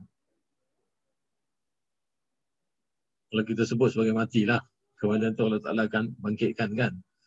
Tapi dalam hadis ni dia sebut yus akud. Yus akud ni makna dia pingsan. Semua pingsan pada hari kiamat. Dan kata Nabi, aku adalah orang yang pertama kali Allah Ta'ala bangunkan. Iaitu Allah Ta'ala sadarkan aku. Apabila aku sadar, aku dah melihat Nabi Musa bersandar de- salah dekat salah satu daripada tiang-tiang arash.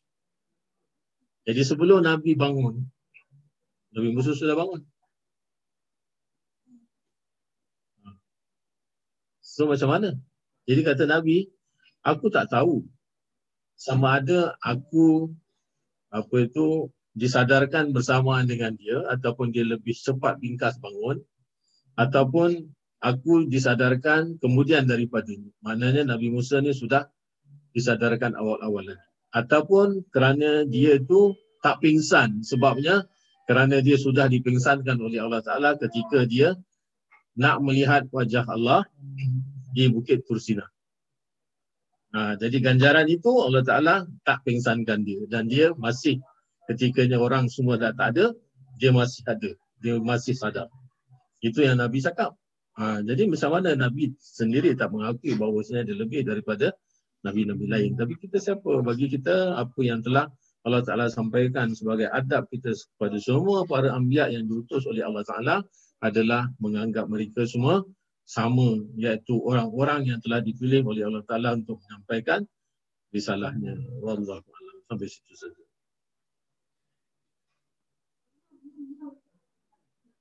Masa?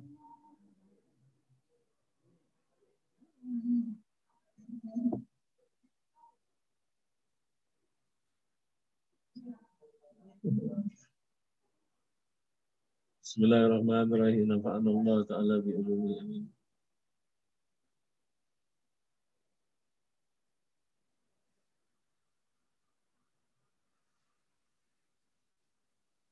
Sambungan kitab Ihya uh, muka surat 790.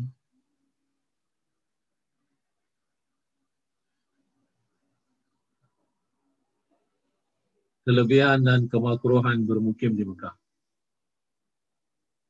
Dipeliharikan dia kiranya oleh Allah Ta'ala kerana ada banyak kelebihan-kelebihan kita tinggal di Mekah pada masa sama juga kena berhati-hati jangan sampai kita tinggal di sana akan menyebabkan terjadinya perkara-perkara yang merujuk kepada diri kita ni dimakruhkan untuk melakukannya.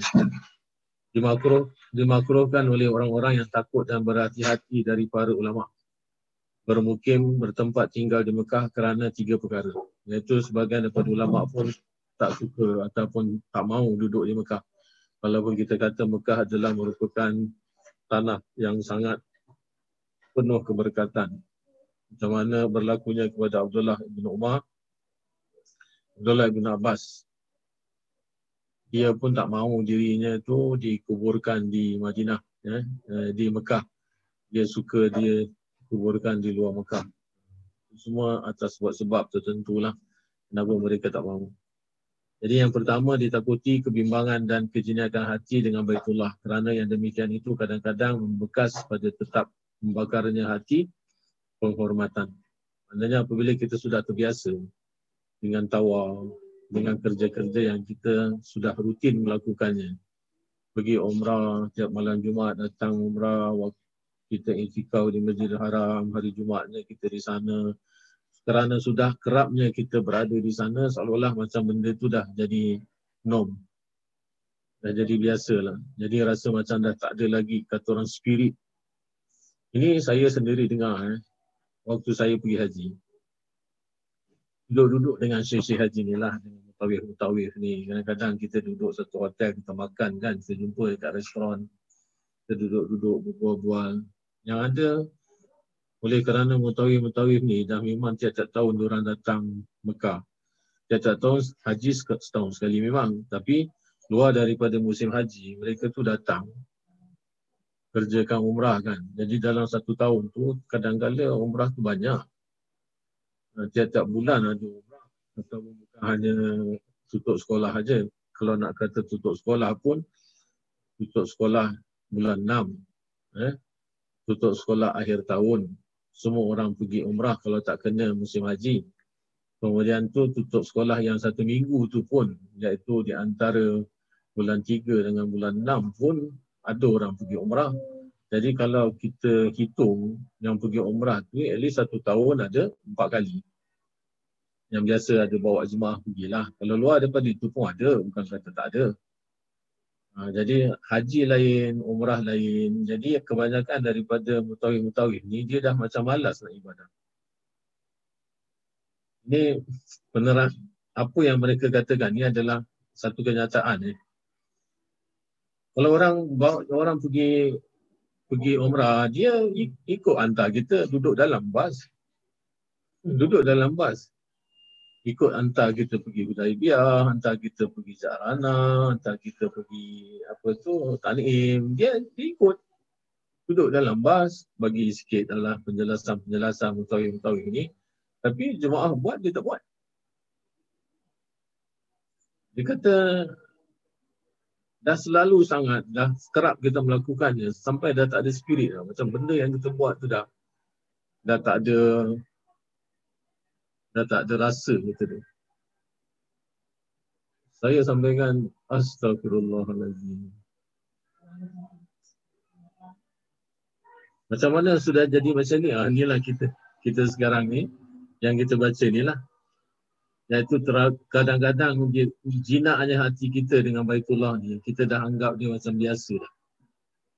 Kita dah tak anggap dia macam, oh ini satu keutamaan yang kita dapat tinggal kat sini, kita dapat pergi berulang kali, satu tahun sampai empat lima kali kita dapat jejak tanah haram. Kadang-kadang orang duduk sana satu bulan. Ha, satu bulan tu masa umrah saja dia dah boleh duduk sana satu bulan sebab dia bawa jemaah dia lepas jemaah satu balik jemaah lain datang jadi dia tak balik, dia tunggu sana. Ha, banyak yang itu kawan-kawan saya yang sama-sama mengetahui banyak. Kerana saya waktu itu masih bekerja, saya bukan full time. Ya, jadi saya bila masa free ataupun ada cuti baru saya bawa orang. Tapi sekarang dah tak lagi lah dengan dengan masa ni kita pun bukan kuat kalau orang duduk atas kursi roda nak kena tolak. Oh tak sanggup saya. Patah pinggang. Dan begitulah maka Umar radhiyallahu anhu memukul beberapa orang yang mengerjakan haji apabila berhaji seraya mengatakan hai orang Yaman, Yamanmu, hai orang Syam, Syammu, hai orang Irak, Irakmu. Dari itu bercerita-cerita Umar radhiyallahu anhu melarang manusia daripada membanyakkan tawaf dan berkata aku takut akan jinaknya hati manusia dengan rumah ini. Membanyakkan tawaf ini adalah dia kata rasa dia tu seolah-olah macam orang tu terlalu sangat dia tu nak mengerjakan yang akhirnya mereka tu akan sampai merasakan benda tu benda tu biasa. Jadi sebab tu dia ingatkan kau ni orang Yaman, balik Yaman datang lagi baru rasa dia punya dia punya tarikan Kaabah ataupun tarikan Fadilah yang banyak tu akan terasa yang kau sampai akan teringin. Sebab itu ada ulama yang mengatakan kalau pergi haji, pergi Mekah jangan sampai dia itu berjarak 4 tahun. Maknanya within 4 years sekali pergi, within 4 years sekali pergi. Kalau orang yang punya kelebihan sama ada haji ataupun umrah. Kalau haji terikat dengan kota tapi umrah tu tak terikat dengan kota. Jadi after 4 years dah rasa rindu. Dah rasa rindu dengan tanah suci, dah rasa rindu dengan Kaabah, dah rasa rindu dengan dengan apa tu dengan tawaf. Hmm, kadang-kadang kita musim-musim panas ni kan. Kalau kita tengok kat Singapura ni musim-musim panas. Especially waktu kita dulu dapat pergi semayang Jumaat kan. Kita keluar daripada Jumaat dengan waktu panas tu. Terkadang-kadang kita terbayang no. Terbayang ya kita kalau kat Mekah macam ni lah panas kita balik daripada semayang Jumaat atau balik semayang Zuhur. Kita terbayang lah rindu dengan masjid. Masjidil Haram, rindu dengan Kaabah. Ya, daripada situ kalau kita datang mendatangi tempat-tempat yang macam ini baru dengan kita punya hati. Inilah kelemahan manusia yang ditunjukkan oleh Imam Ghazali ini. Aku takut akan jinaknya hati manusia dengan rumah ini sampai dia tak pandang rumah tu lagi. Maknanya dah tak ada dia punya tarikan tu lagi. Ha, ini pengakuan ya, memang pengakuan daripada orang-orang yang banyak orang-orang pergi haji. Oh dia tak buat tak banyak buat ibadah lagi. Ha, buat ibadah dalam Ramadan pun. Kerana saya pernah ikut orang ikut orang Ramadan. Pergi umrah Ramadan, hantar orang tapi tak buat. Hmm. So kalau kita tengok okeylah kita tak ada cakap apa-apa pun bagi kita agaknya dah, dah biasalah tapi kan sayang ibadah. Ha, kita pergi sana walaupun uh, agensi yang bagi kita duit tetapi kan lebih baik kalau kita dapat pergi kan. Ha, dapat untuk mengerjakannya. Yang kedua bergeloranya kerinduan dengan berpisah supaya membangkitkan panggilan untuk kembali lagi. Ha, ini yang kita sebut tadi apabila kita dah tinggalkan kota Mekah, kita balik negeri kita, 4 tahun kita tak jenguk, kita rasa macam oh rindu lah. Bahawa Allah Ta'ala menjadikan rumah itu panggilan untuk uh, tempat berkumpul bagi manusia dan tempat yang aman. Artinya mereka berkumpul dan kembali kepadanya berkali-kali dan tidak melaksanakan keperluan hidupnya di situ. Ini apa yang dikendaki oleh kebanyakan ulama ni yang takut nanti kita punya jiwa dah jadi macam biasa, dah mengambil dah dah dah menganggap perkara tu ringan yang lebih baik tu dia kata kita tak menetap di sana. Kita datang berkali-kali pun tak apa tapi kita baliklah ke rumah kita. Macam mana yang Sayyidina Umar kata tadi ya Yaman kau balik Yaman. Uh, Syam kau balik Syam. Ataupun Iraq kau balik Iraq. Kemudian tu nanti kau datang lagi. Macam itulah berkata sebahagian mereka adalah engkau pada suatu negeri dan hatimu rindu kepada Mekah.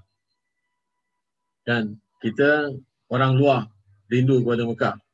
Tersangkut hati dengan rumah itu adalah lebih baik daripada engkau berada padanya sedang engkau merasa kebimbangan hati menetap di situ dan hatimu ke negeri lain. Yang lebih baik kalau kita tinggal negeri lain, kita balik kampung kita tapi kita masih merindukan Mekah. Tapi orang-orang Mekah dah tak rindu Mekah lagi. Yang dia rindu apa? Dia rindu kampung dia lah. Ha, kalau Bangla rindu kampung dia. Pasal apa? Yang Bangla banyak yang kerja tu.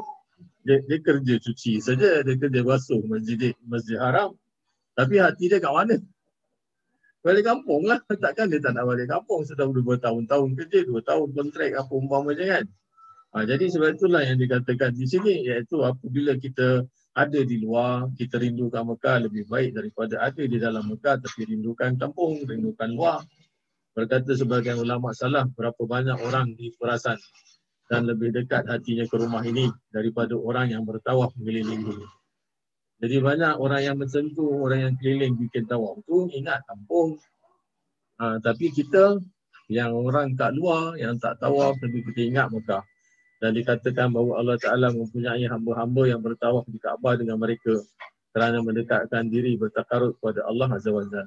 Sedangkan di, di Mekah tu, di Kaabah tu kalau nak katakan kalau manusia tak ada pun malaikat akan tetap mengelilingi dia. Iaitu ada hamba-hamba Allah yang senantiasa meramaikan ataupun dia bertawaf di Kaabah.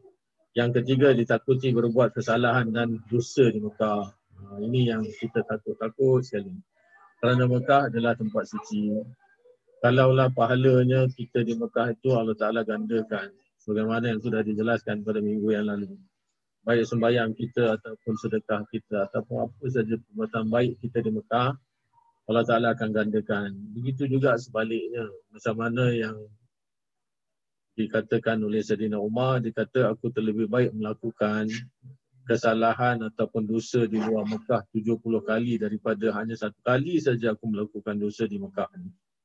Ha, sampai itu sekali dia punya perbandingan iaitu 70 kali yang disebutkan oleh Sayyidina Umar 70 kali di luar berbanding dengan hanya satu kali saja di Mekah aku lebih kepada yang 70 kali. Jadi dengan lain perkataan seolah-olah macam pergandaan itu 70 kali ganda satu dosa yang kita buat maknanya 70 kali siksaan kita dapat.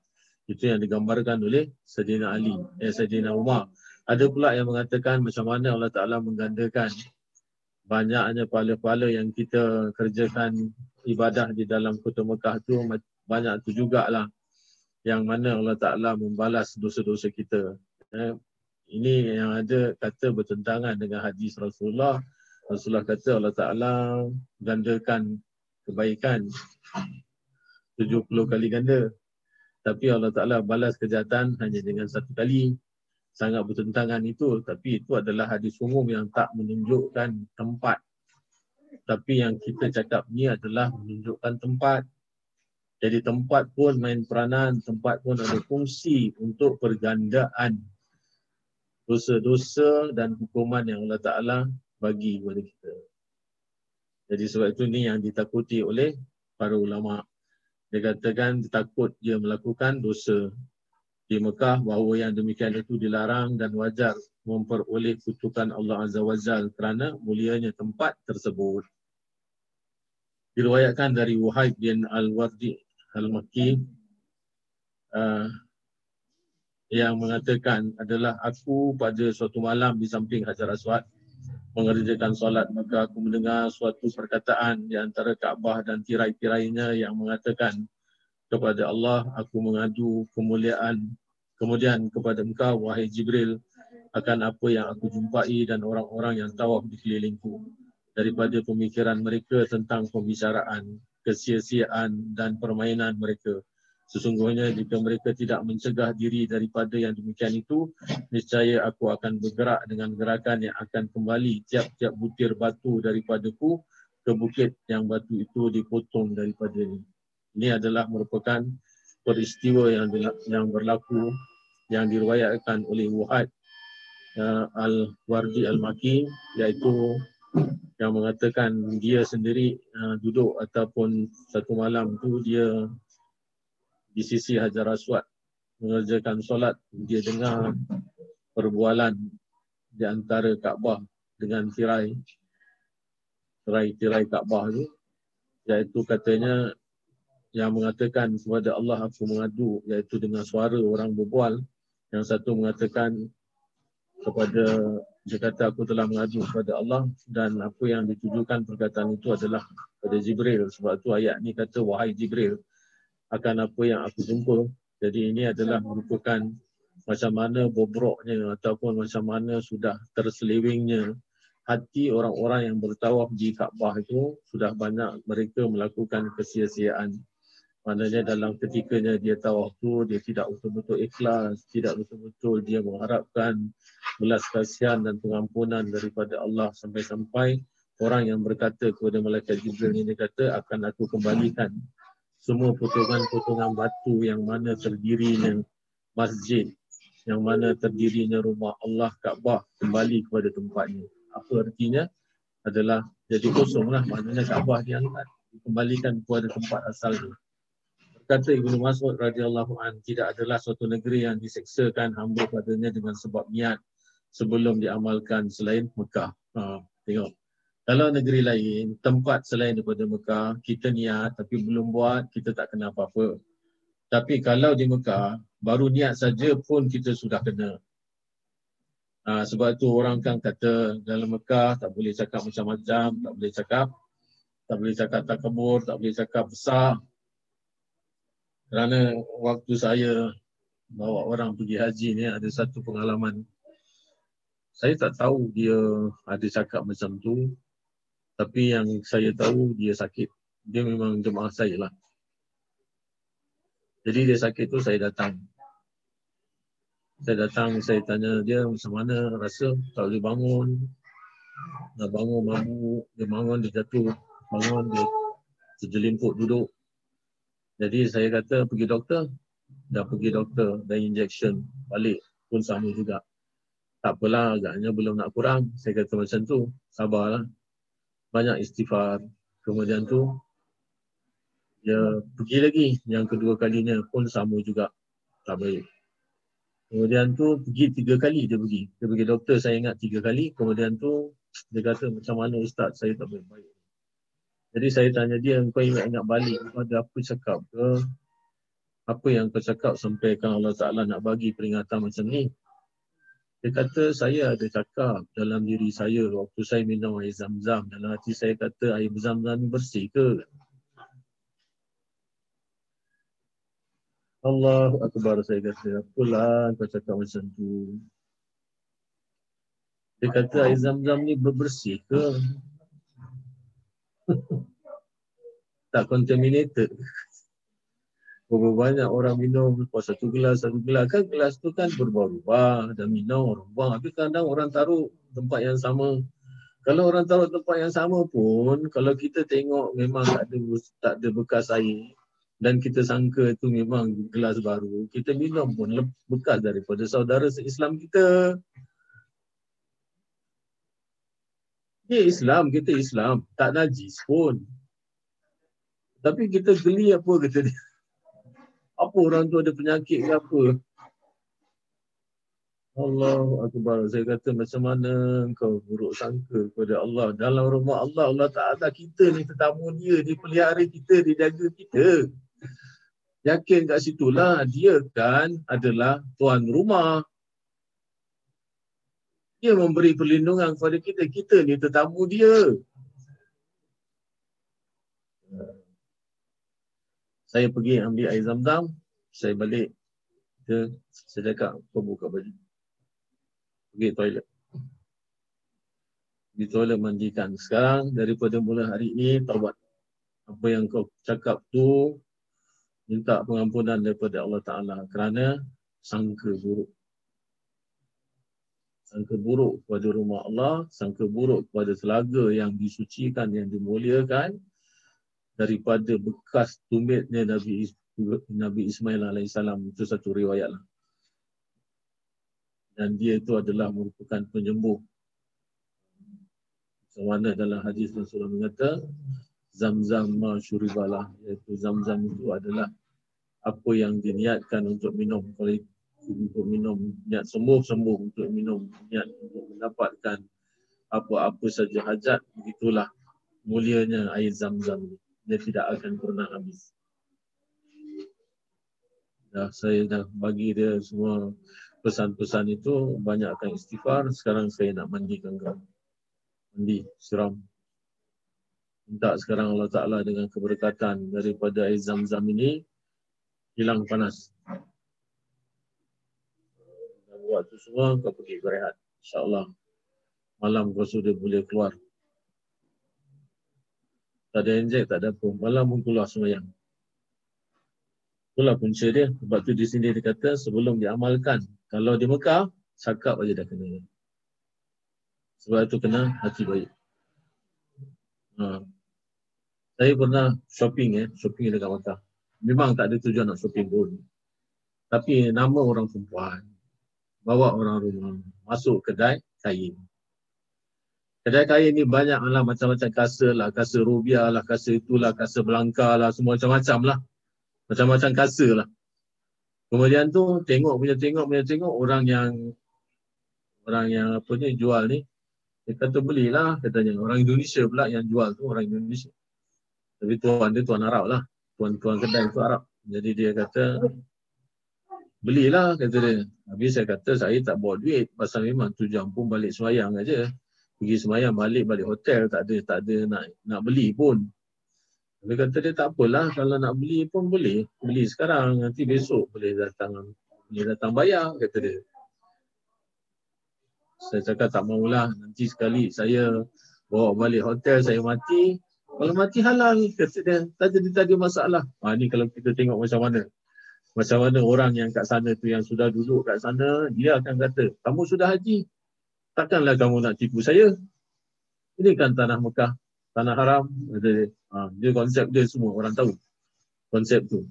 Orang kena buat baik kat Mekah ni. Tak boleh tipu, tak boleh ada niat tak baik. Kerana niat tak baik, Allah Ta'ala cepat balas. Jadi dah ambil-ambil pilih-pilih tu sudah sampai 400 rial. 400 rial. Kata kau nak pakai ke apa ni? Banyak sangat kan ini. Dia kata saya tak maulah, saya tak mau ambil lah. Saya kata biarkan kat sini. InsyaAllah nanti besok saya datang kalau saya ada ada umur panjang. Saya datang, saya bayar lah. Dia kata tak apa, bawa balik. Bawa balik kata dia. Bawa balik hotel. Dia paksa-paksa saya bawa balik hotel. Saya kata saya tak nak. Saya takut nanti saya mati. Nanti saya mati, saya berhutang dengan awak pula. Dia kata tak apa halal. Dia kata dia halal. Nah, saya akan halalkan. Kalau memang betul awak awak mati, saya halalkan. Jadi saya nak tak nak pun bawa tu balik. Bawa balik besok tu datang bayar dengan dia. Nah, itulah yang saya kata kenapa kamu percaya dengan saya. Dia kata orang sudah pergi haji. Kalau benar daripada apa keikhlasan dia untuk mengerjakan haji di rumah Allah takkanlah dia tak berubah apa yang perkara buruk yang dia bawa daripada luar itu adalah tujuannya untuk mensucikan dirinya. Tentunya dia akan berubah. Dan itu keyakinan kita kat sini orang-orang yang berniaga. Kita tak akan kata orang jemaah haji ni jahat. Eh? Hmm. Macam saya dekat NTUC tu. NTUC kan saya suka pakai songkok putih ni kan. Saya beli mangga tu, mangga tu tak ada tak ada price lah. Dia taruh, dia tak stick price tu dekat buah mangga tu. Tapi dia taruh dekat dia punya signboard dia tu. Tiga biji tak tahu berapa, berapa harga saya tak ingat lah. Kemudian tu saya ambil tiga, saya terus pergi bayar lah. Pergi bayar. Lepas tu dia tanya saya, berapa ni? Saya pun cakap lah. Ha, macam tu lah yang, yang you all put on the tu apa ni, dekat price list tu. Jadi terus dia scan, dia cakap, eh kenapa kau tak pergi check dulu? Asal kau percaya cakap aku? Dia cakap apa? Lu sudah sudah songkok putih haji ya, lu macam mana mau tipu orang? Haji mesti semua hati mau baik lah kata dia. Eh dalam hati saya. Sampai songkok pun balik negeri pun orang percaya bahawasanya haji adalah merupakan tanah haram. Yang dia carry word eh, carry weight untuk kita yang apabila kita sampai pun orang kenal kita. Maknanya orang pun tahu menilai songkok yang kita pakai. Sebab datang daripada tanda-tanda orang-orang yang sudah pergi haji. Bukan hanya orang Islam saja, malah orang yang bukan Islam tu, tu orang Cina tu. Ha, yang dia pun percaya orang sudah pakai songkok putih semua baik. Dia cakap. Tapi kita sendiri tahu orang pakai songkok putih pun ada jahat. Ha. Kerana apa? Kerana inilah hati tak sampai. Ha, maknanya kita tak dapat melihat apa yang sebenarnya yang Allah Ta'ala nak sampaikan kepada kita. Iaitu lalu Ibn Mas'ud membaca firman Allah Ta'ala wa may yurid fihi bi, ilhadi bi zulmin nuzikhu min azabin alim. Dia kata dan siapa yang ingin melakukan kesalahan di sana dengan tidak jujur nescaya akan kami rasakan kepadanya siksaan yang pedih yakni di atas semata-mata kehendak.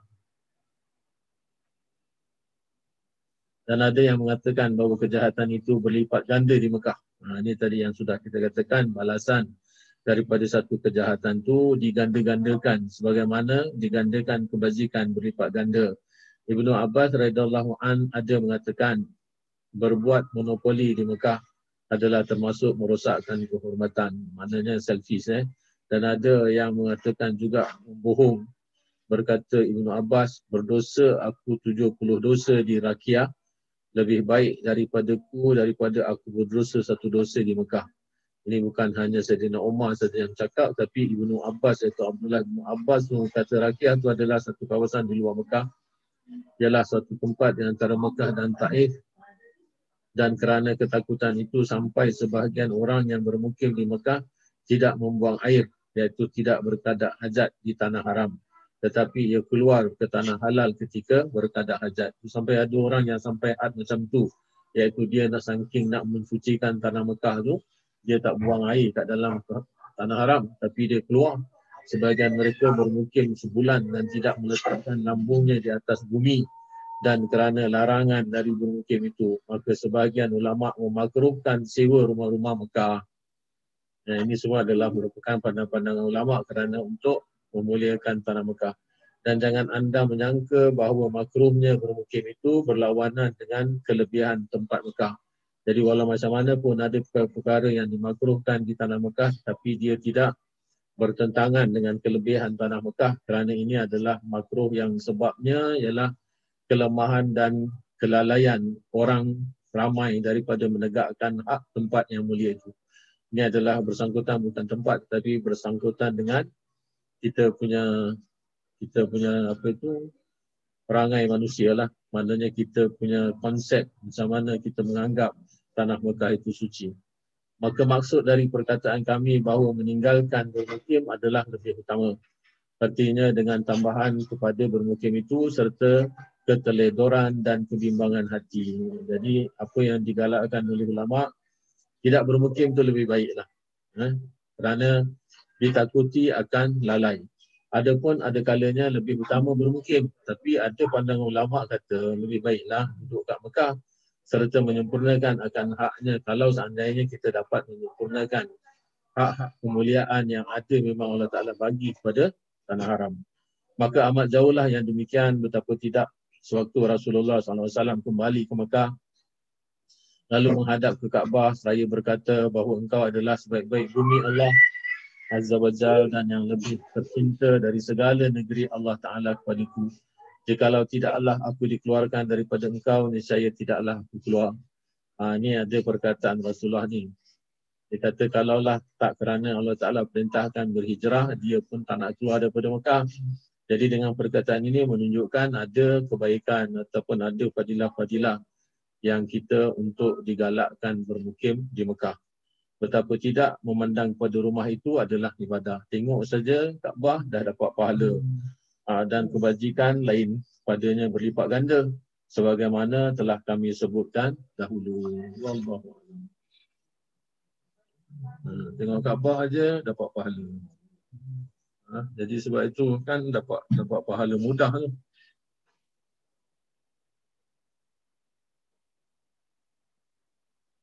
الله الرحمن الرحيم. نفعنا الله تعالى بعلومه آمين.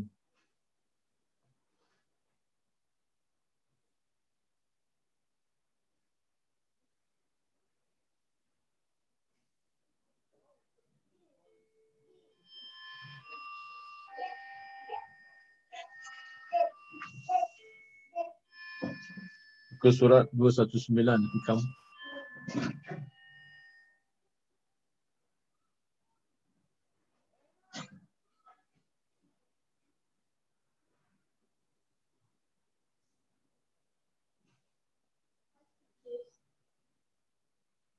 tengah-tengah ya. Al-ghafilu bermula orang yang lalai. Iza asbaha apabila berpagi-pagi yang zuru dia melihat maza yaf'alu ataupun dia memikirkan apa yang nak dia kerjakan. Wal aqilu dan orang yang berakal ataupun orang yang ingat yang zuru dia melihat ataupun dia memikirkan maza yaf'alu apa yang akan dikerjakan Allahu oleh Allah bihi dengannya. Jadi kalau kita baca sekali lalu nampak-nampak macam lah ulama sufi ini kata jangan rancang. Kalau sekali aja kita pandang ni ungkapan ini maknanya kita tak boleh merancang lah apa yang kita nak buat besok tu kita tak boleh angan-angan. Kita nak nak kerja, kita tak boleh nak merancang macam mana kita nak buat awal pagi, macam mana sampai ke sana kerja, apa yang kita nak buat kerja, mana yang prioriti, mana yang tidak prioriti, kita tak boleh rancang. Nah, ini sama juga macam apa yang sudah kita jelaskan pada minggu yang lalu iaitu tentang uh, meninggalkan usaha ataupun meninggalkan tadbir meninggalkan takbir dan ikhtiar diri. Meninggalkan ikhtiar diri ataupun meninggalkan takbir. Bukan makna tak boleh usaha. Bukan makna hanya duduk menanti apa yang Allah Ta'ala nak anugerahkan kepada kita. Bukan. Tetapi kita menyerahkan seluruh jiwa raga kita walaupun kita yang berusaha, walaupun kita yang buat, walaupun kita yang merancang. Tapi jangan sekali-kali mengatakan bahawasanya inilah kalau aku tak rancang, aku tak berjaya. Kalau aku tak rancang, aku tak jadi. Kalau aku tak rancang, aku tak boleh buat apa-apa, aku gagal tak macam tu. Kalau kita kata itu yang kita buat, itu yang kita jaya, itu yang kita dapat apa dia punya natijah daripada perbuatan kita, ah, ini sudah ada unsur-unsur unsur-unsur takabur. Hmm. Unsur-unsur yang seolah-olah macam kita kuasa pula, bukan Allah kuasa. Jadi sebab tu dalam sini dia kata orang-orang yang lalai adalah orang senantiasa melupakan Allah, meletakkan semua perancangan itu atas diri dia seolah-olah macam dialah yang menjayakan memang kita disuruh rancang kerana nabi tunjukkan kita perbuatan macam tu macam mana nabi nak perang adakah nabi berlebu saja pergi perang nabi tak buat perancangan macam mana pula kisah perang hendak macam mana perang hendak tu apabila dia dengar Sepuluh ribu tau. Sepuluh ribu tentera nak keliling, nak kepung Madinah, nak gempur Madinah habis-habisan. Sedangkan tentera yang dapat dikumpulkan oleh Rasulullah hanya tiga ribu sahaja. Tiga ribu ni nak menahan arus tentera sepuluh ribu boleh ke tertahan? Sudah tentu tak boleh. Tapi Nabi buat apa? Nabi panggil semua sahabat-sahabat dia bersyuarat tergempak. Idea siapa yang paling ulung? Idea siapa yang paling baik adalah idea daripada Salman Al-Farisi.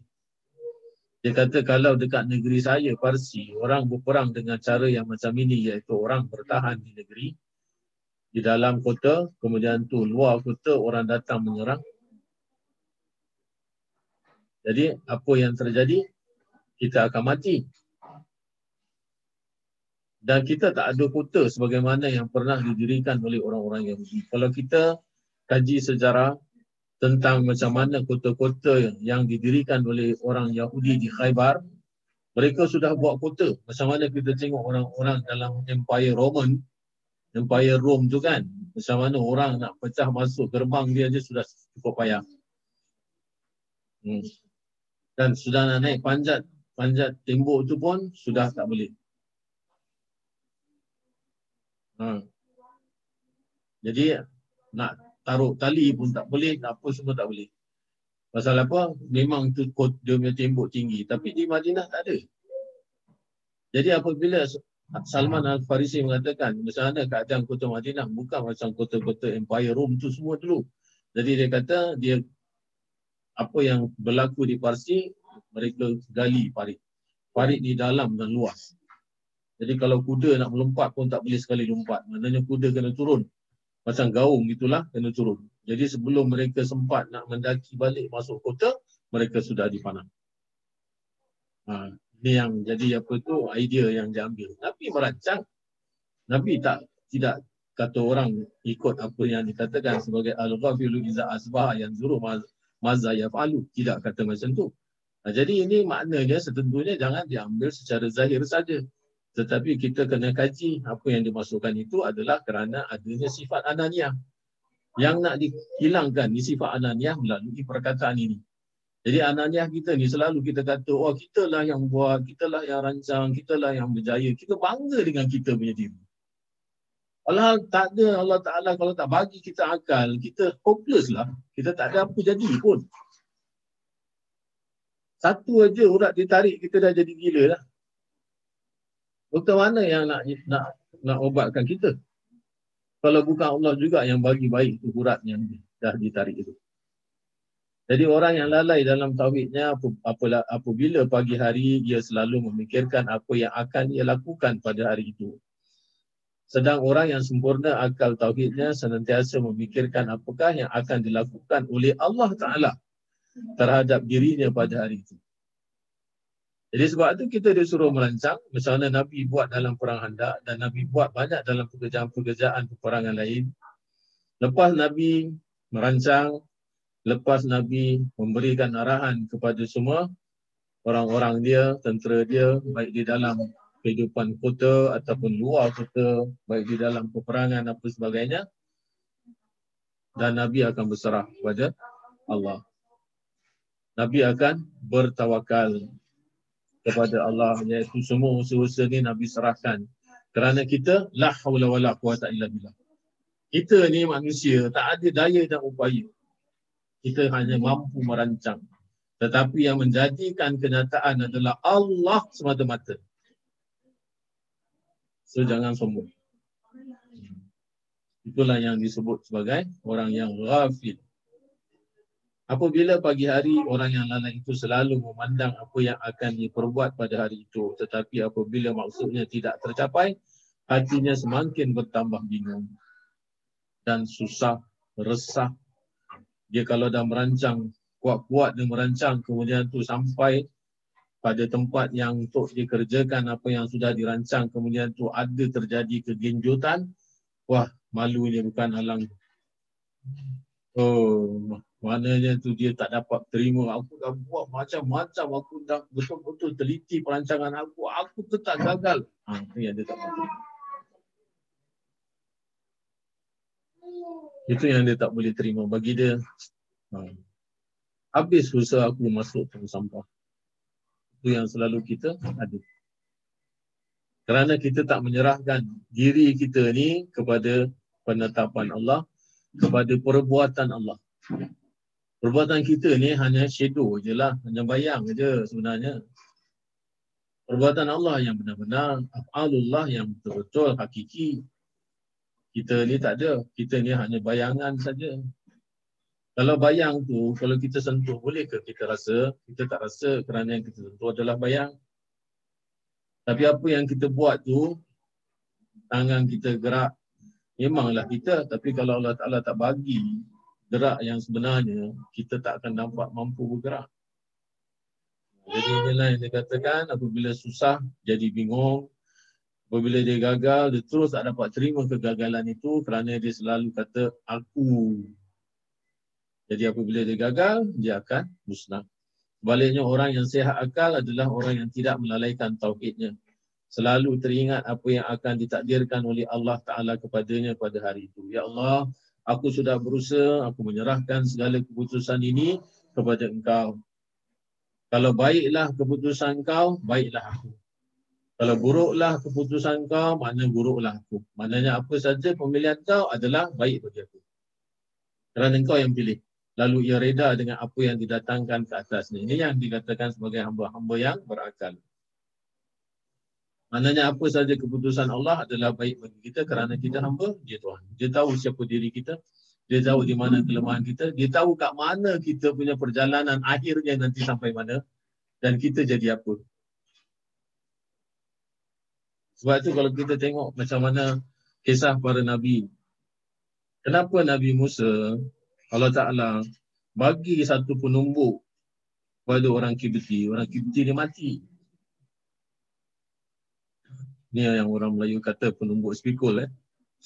Tahu ada betul ke tak betul ilmu ni kita pun tak tahu kita bukan pendekar. Kalau nak tahu tanya tu uh, betul betul pahlawan tu macam apa?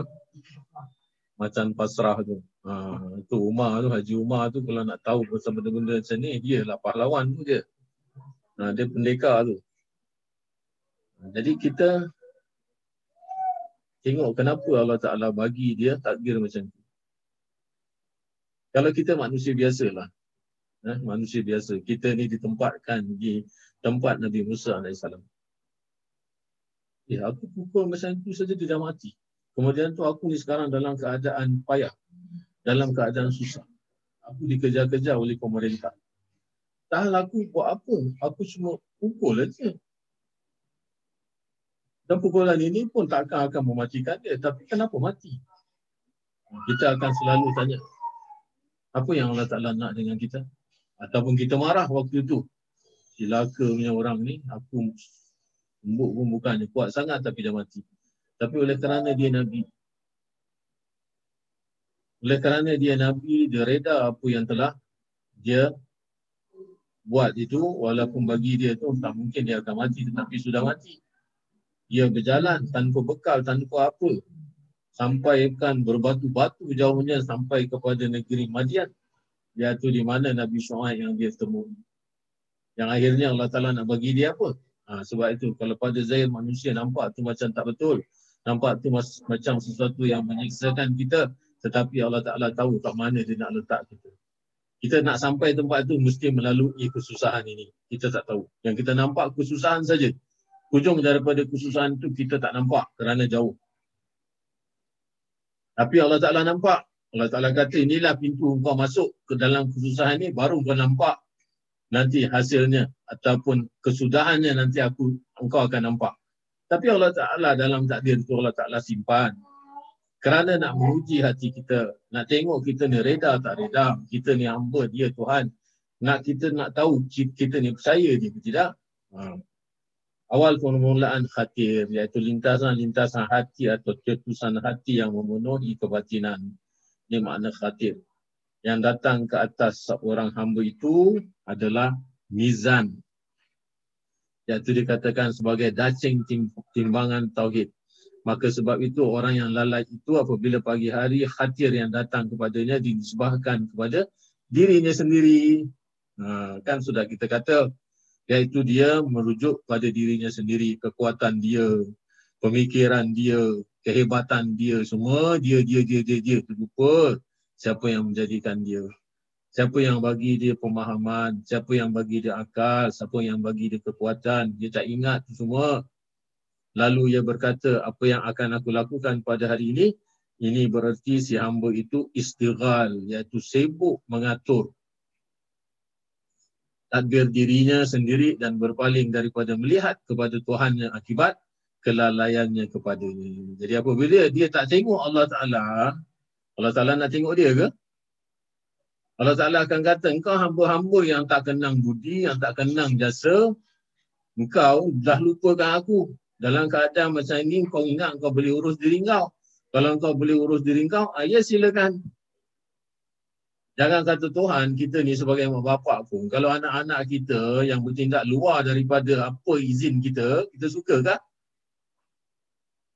Kalau kita ada anak, anak ni tak dengar cakap kita, anak ni berbuat sesuatu, urus diri dia sendiri, tak rujuk, tak tanya pandangan daripada orang tua dia, kita suka.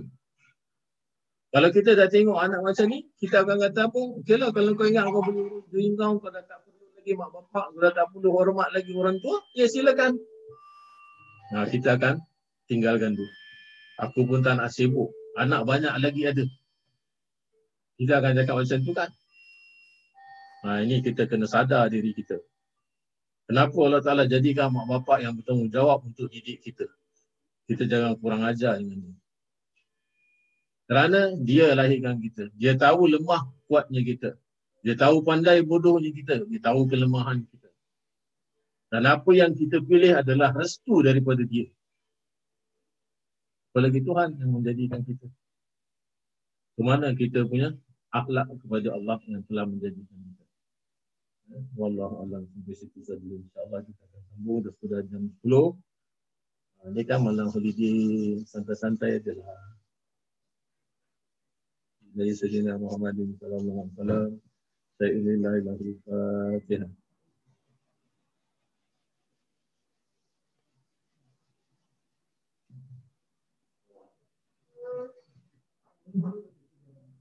اللهم صل على سيدنا محمد صلاة تنجينا بها من الأهوال والآفات وتجزي لنا بها من الهجر وتطهرنا بها من السيئات وترفعنا بها عند الدرجات وتبلغنا بها أحسن الخيرات الحياة وبعد الممات وعلى آله وصحبه وسلم تسليما كثيرا برحمتك يا أرحم الراحمين سبحان ربك رب العزة عما يصفون وسلام على المرسلين والحمد لله رب العالمين Ada dengar berita tak? Ruslan, ada dengar berita? Ha? Ruslan ada dengar berita tak? Berita apa Ustaz? Ada orang hantar surat pada Muizkan Dia komen pasal waktu Jumaat yang dilekaskan ke 12 itu. Ada, ada. Kan? Ada. Cerita, tak, tak ada cerita lain. Jadi isu kan. Ha? Jadi isu orang Ustaz TM Fauzi punya video ada. Ha, yang video dia saya uh, nampak separuh je. Nampak separuh tapi surat yang dihantar tu dengan dia punya reason semua tu. Ni kan saya dah cakap. Yang dalam kan saya dah cakap. Memang ada dalil, bukan kata tak ada dalil. Tapi kita punya reason tu adakah valid untuk kita gunakan itu sebagai fatwa. Kan kita dah cakap dulu dalam kuliah. Tapi siapa kita nak cakap? Betul juga apa yang dia cakap tu betul. Yang ada asatizah ni bukan semua agree. Ada yang tak agree. Tapi apa nak buat? Kita takluk kepada undang-undang. Betul. Jadi sebab tu pada pandangan saya pun bila dia keluarkan fatwa tu ada banyak pun tak ikut. Ya. Semua, semua pilih pilih tetap yang sembahyang zuhur tu yang dah masuk waktu. Kerana waktu tu yang masa dia keluarkan fatwa tu kalau tak silap saya waktu zuhur satu suku ke eh satu suku ke satu satu dua puluh gitu. Hmm. Ha, jadi yang first session tu kalau kalau dia punya masa zuhur dia 12.50 dah sembahyang, dah khutbah, khutbah sembahyang, zuhur belum masuk lagi. Ya. Zuhur belum masuk lagi. Lepas tu yang session yang kedua baru betul-betul sembahyang zuhur. Hmm. Waktu. Jadi yang ada pula punya pandangan yang second tu lah yang betul-betul valid, yang sah. Jadi yang first dia tak sah. Kan saya dah cakap akan jadi isu. Kita tak boleh buat apa-apa lah pasal kita orang kecil je. Kita pun kalau ada pun orang yang bimbang kalau banyak bercakap, banyak sangat menentang nanti kena ambil ARS. Ini kita tak boleh nafikan. Ha, Memang dah berlaku ada banyak ada banyak kejadian-kejadian dan even ni kita sekarang cakap general lah eh. Ada Hmm. yang mengalami tak boleh tunjuk marah kalau yang nama ustaz ni tak boleh nak bela diri pun. Kalau Hmm. kita baik dengan semen kita, kita baguslah. Ada chance lah. Boleh lama kat masjid tu. Tapi kalau semen dengan kita tak baik, pakai nampak lah. Ha, pakai nampak kita tak ada harapan duduk kat tempat masjid tu, duduk tempat tu dah tak ada lah. Payah nak hidup. Ha, ada satu kejadian, ha, dia cuma cakap aja ni. Pasal apa dia marah tu sebab kelas dia ditutup. Kelas dia ditutup, kemudian tu diganti orang lain yang pakai kelas tu dia panggil ustaz lain. Pasal dia nak ambil time tu, slot tu, pasal slot tu kira prime slot lah. Ha, jadi dia keluarkan ustaz yang dia tak suka ni, dia masukkan ustaz yang dia suka. Jadi ustaz yang dia tak suka ni, yang tak suka ni datang jumpa semen. Jadi pertengkaran. Jadi Hmm. pertengkaran, ini ustaz pula nama ustaz, walau macam mana pun manusia juga. Kemudian tu dia kata, kalaulah kat luar, bukan dalam masjid, saya dah pukul awak macam dia. Dia cakap cemen macam tu. Cemen tak terima. Report pada bukit. ARS kena tarik. ARS kena tarik. Sekarang bawa Grab. Ha, sebab tu bila ada pengakuan yang mengatakan kita tak boleh cakap banyak-banyak, nanti kita cakap banyak-banyak, ya ARS kena tarik, kita macam mana, itu pencarian kita. Okay, ini kita tak nafikan lah. Ha, sebab itu orang banyak diam lah. Suka tak suka diam lah. Mana fatwa engkau, fatwa engkau lah. Tapi kita pun bukan kata fatwa tu wajib kita ikut. Kalau kita tak suka, kita tinggalkan. Kita tak mau Ya. buat cerita, kita tak mau buat isu. Kita dengan pandangan kita, kita tak boleh nak cakap, tak boleh asuk orang. Tak boleh nak create apa tu kata orang awareness. Yang ini tak boleh, yang ini boleh. Tak ada. Bukan kita punya hal. Bukan kita punya hal. Bagi kita hanya kita keluarkan pendapat orang tanya kita boleh tak boleh saya kata dah memang ada dalil macam tu. Ha, kalaulah Muiz nak gunakan tu sebagai dalil pun tak salah. Tapi cuma kita punya concern sudah Hmm. betul-betulkah kata orang itu ha, tu. justified lah, justified. Maknanya memang betulkah kita punya keadaan itu yang memang layak terdesak dan Hmm. kita boleh gunakan itu sebagai jalan penyelesaian. Ya, Cuma betul. itu saja yang kita cakap. Kita tak ada nak asuk orang, kita kita nak tak ada kata itu tak boleh nak pakai apa. Tak ada, memang ada dalil. Sudah habis cerita.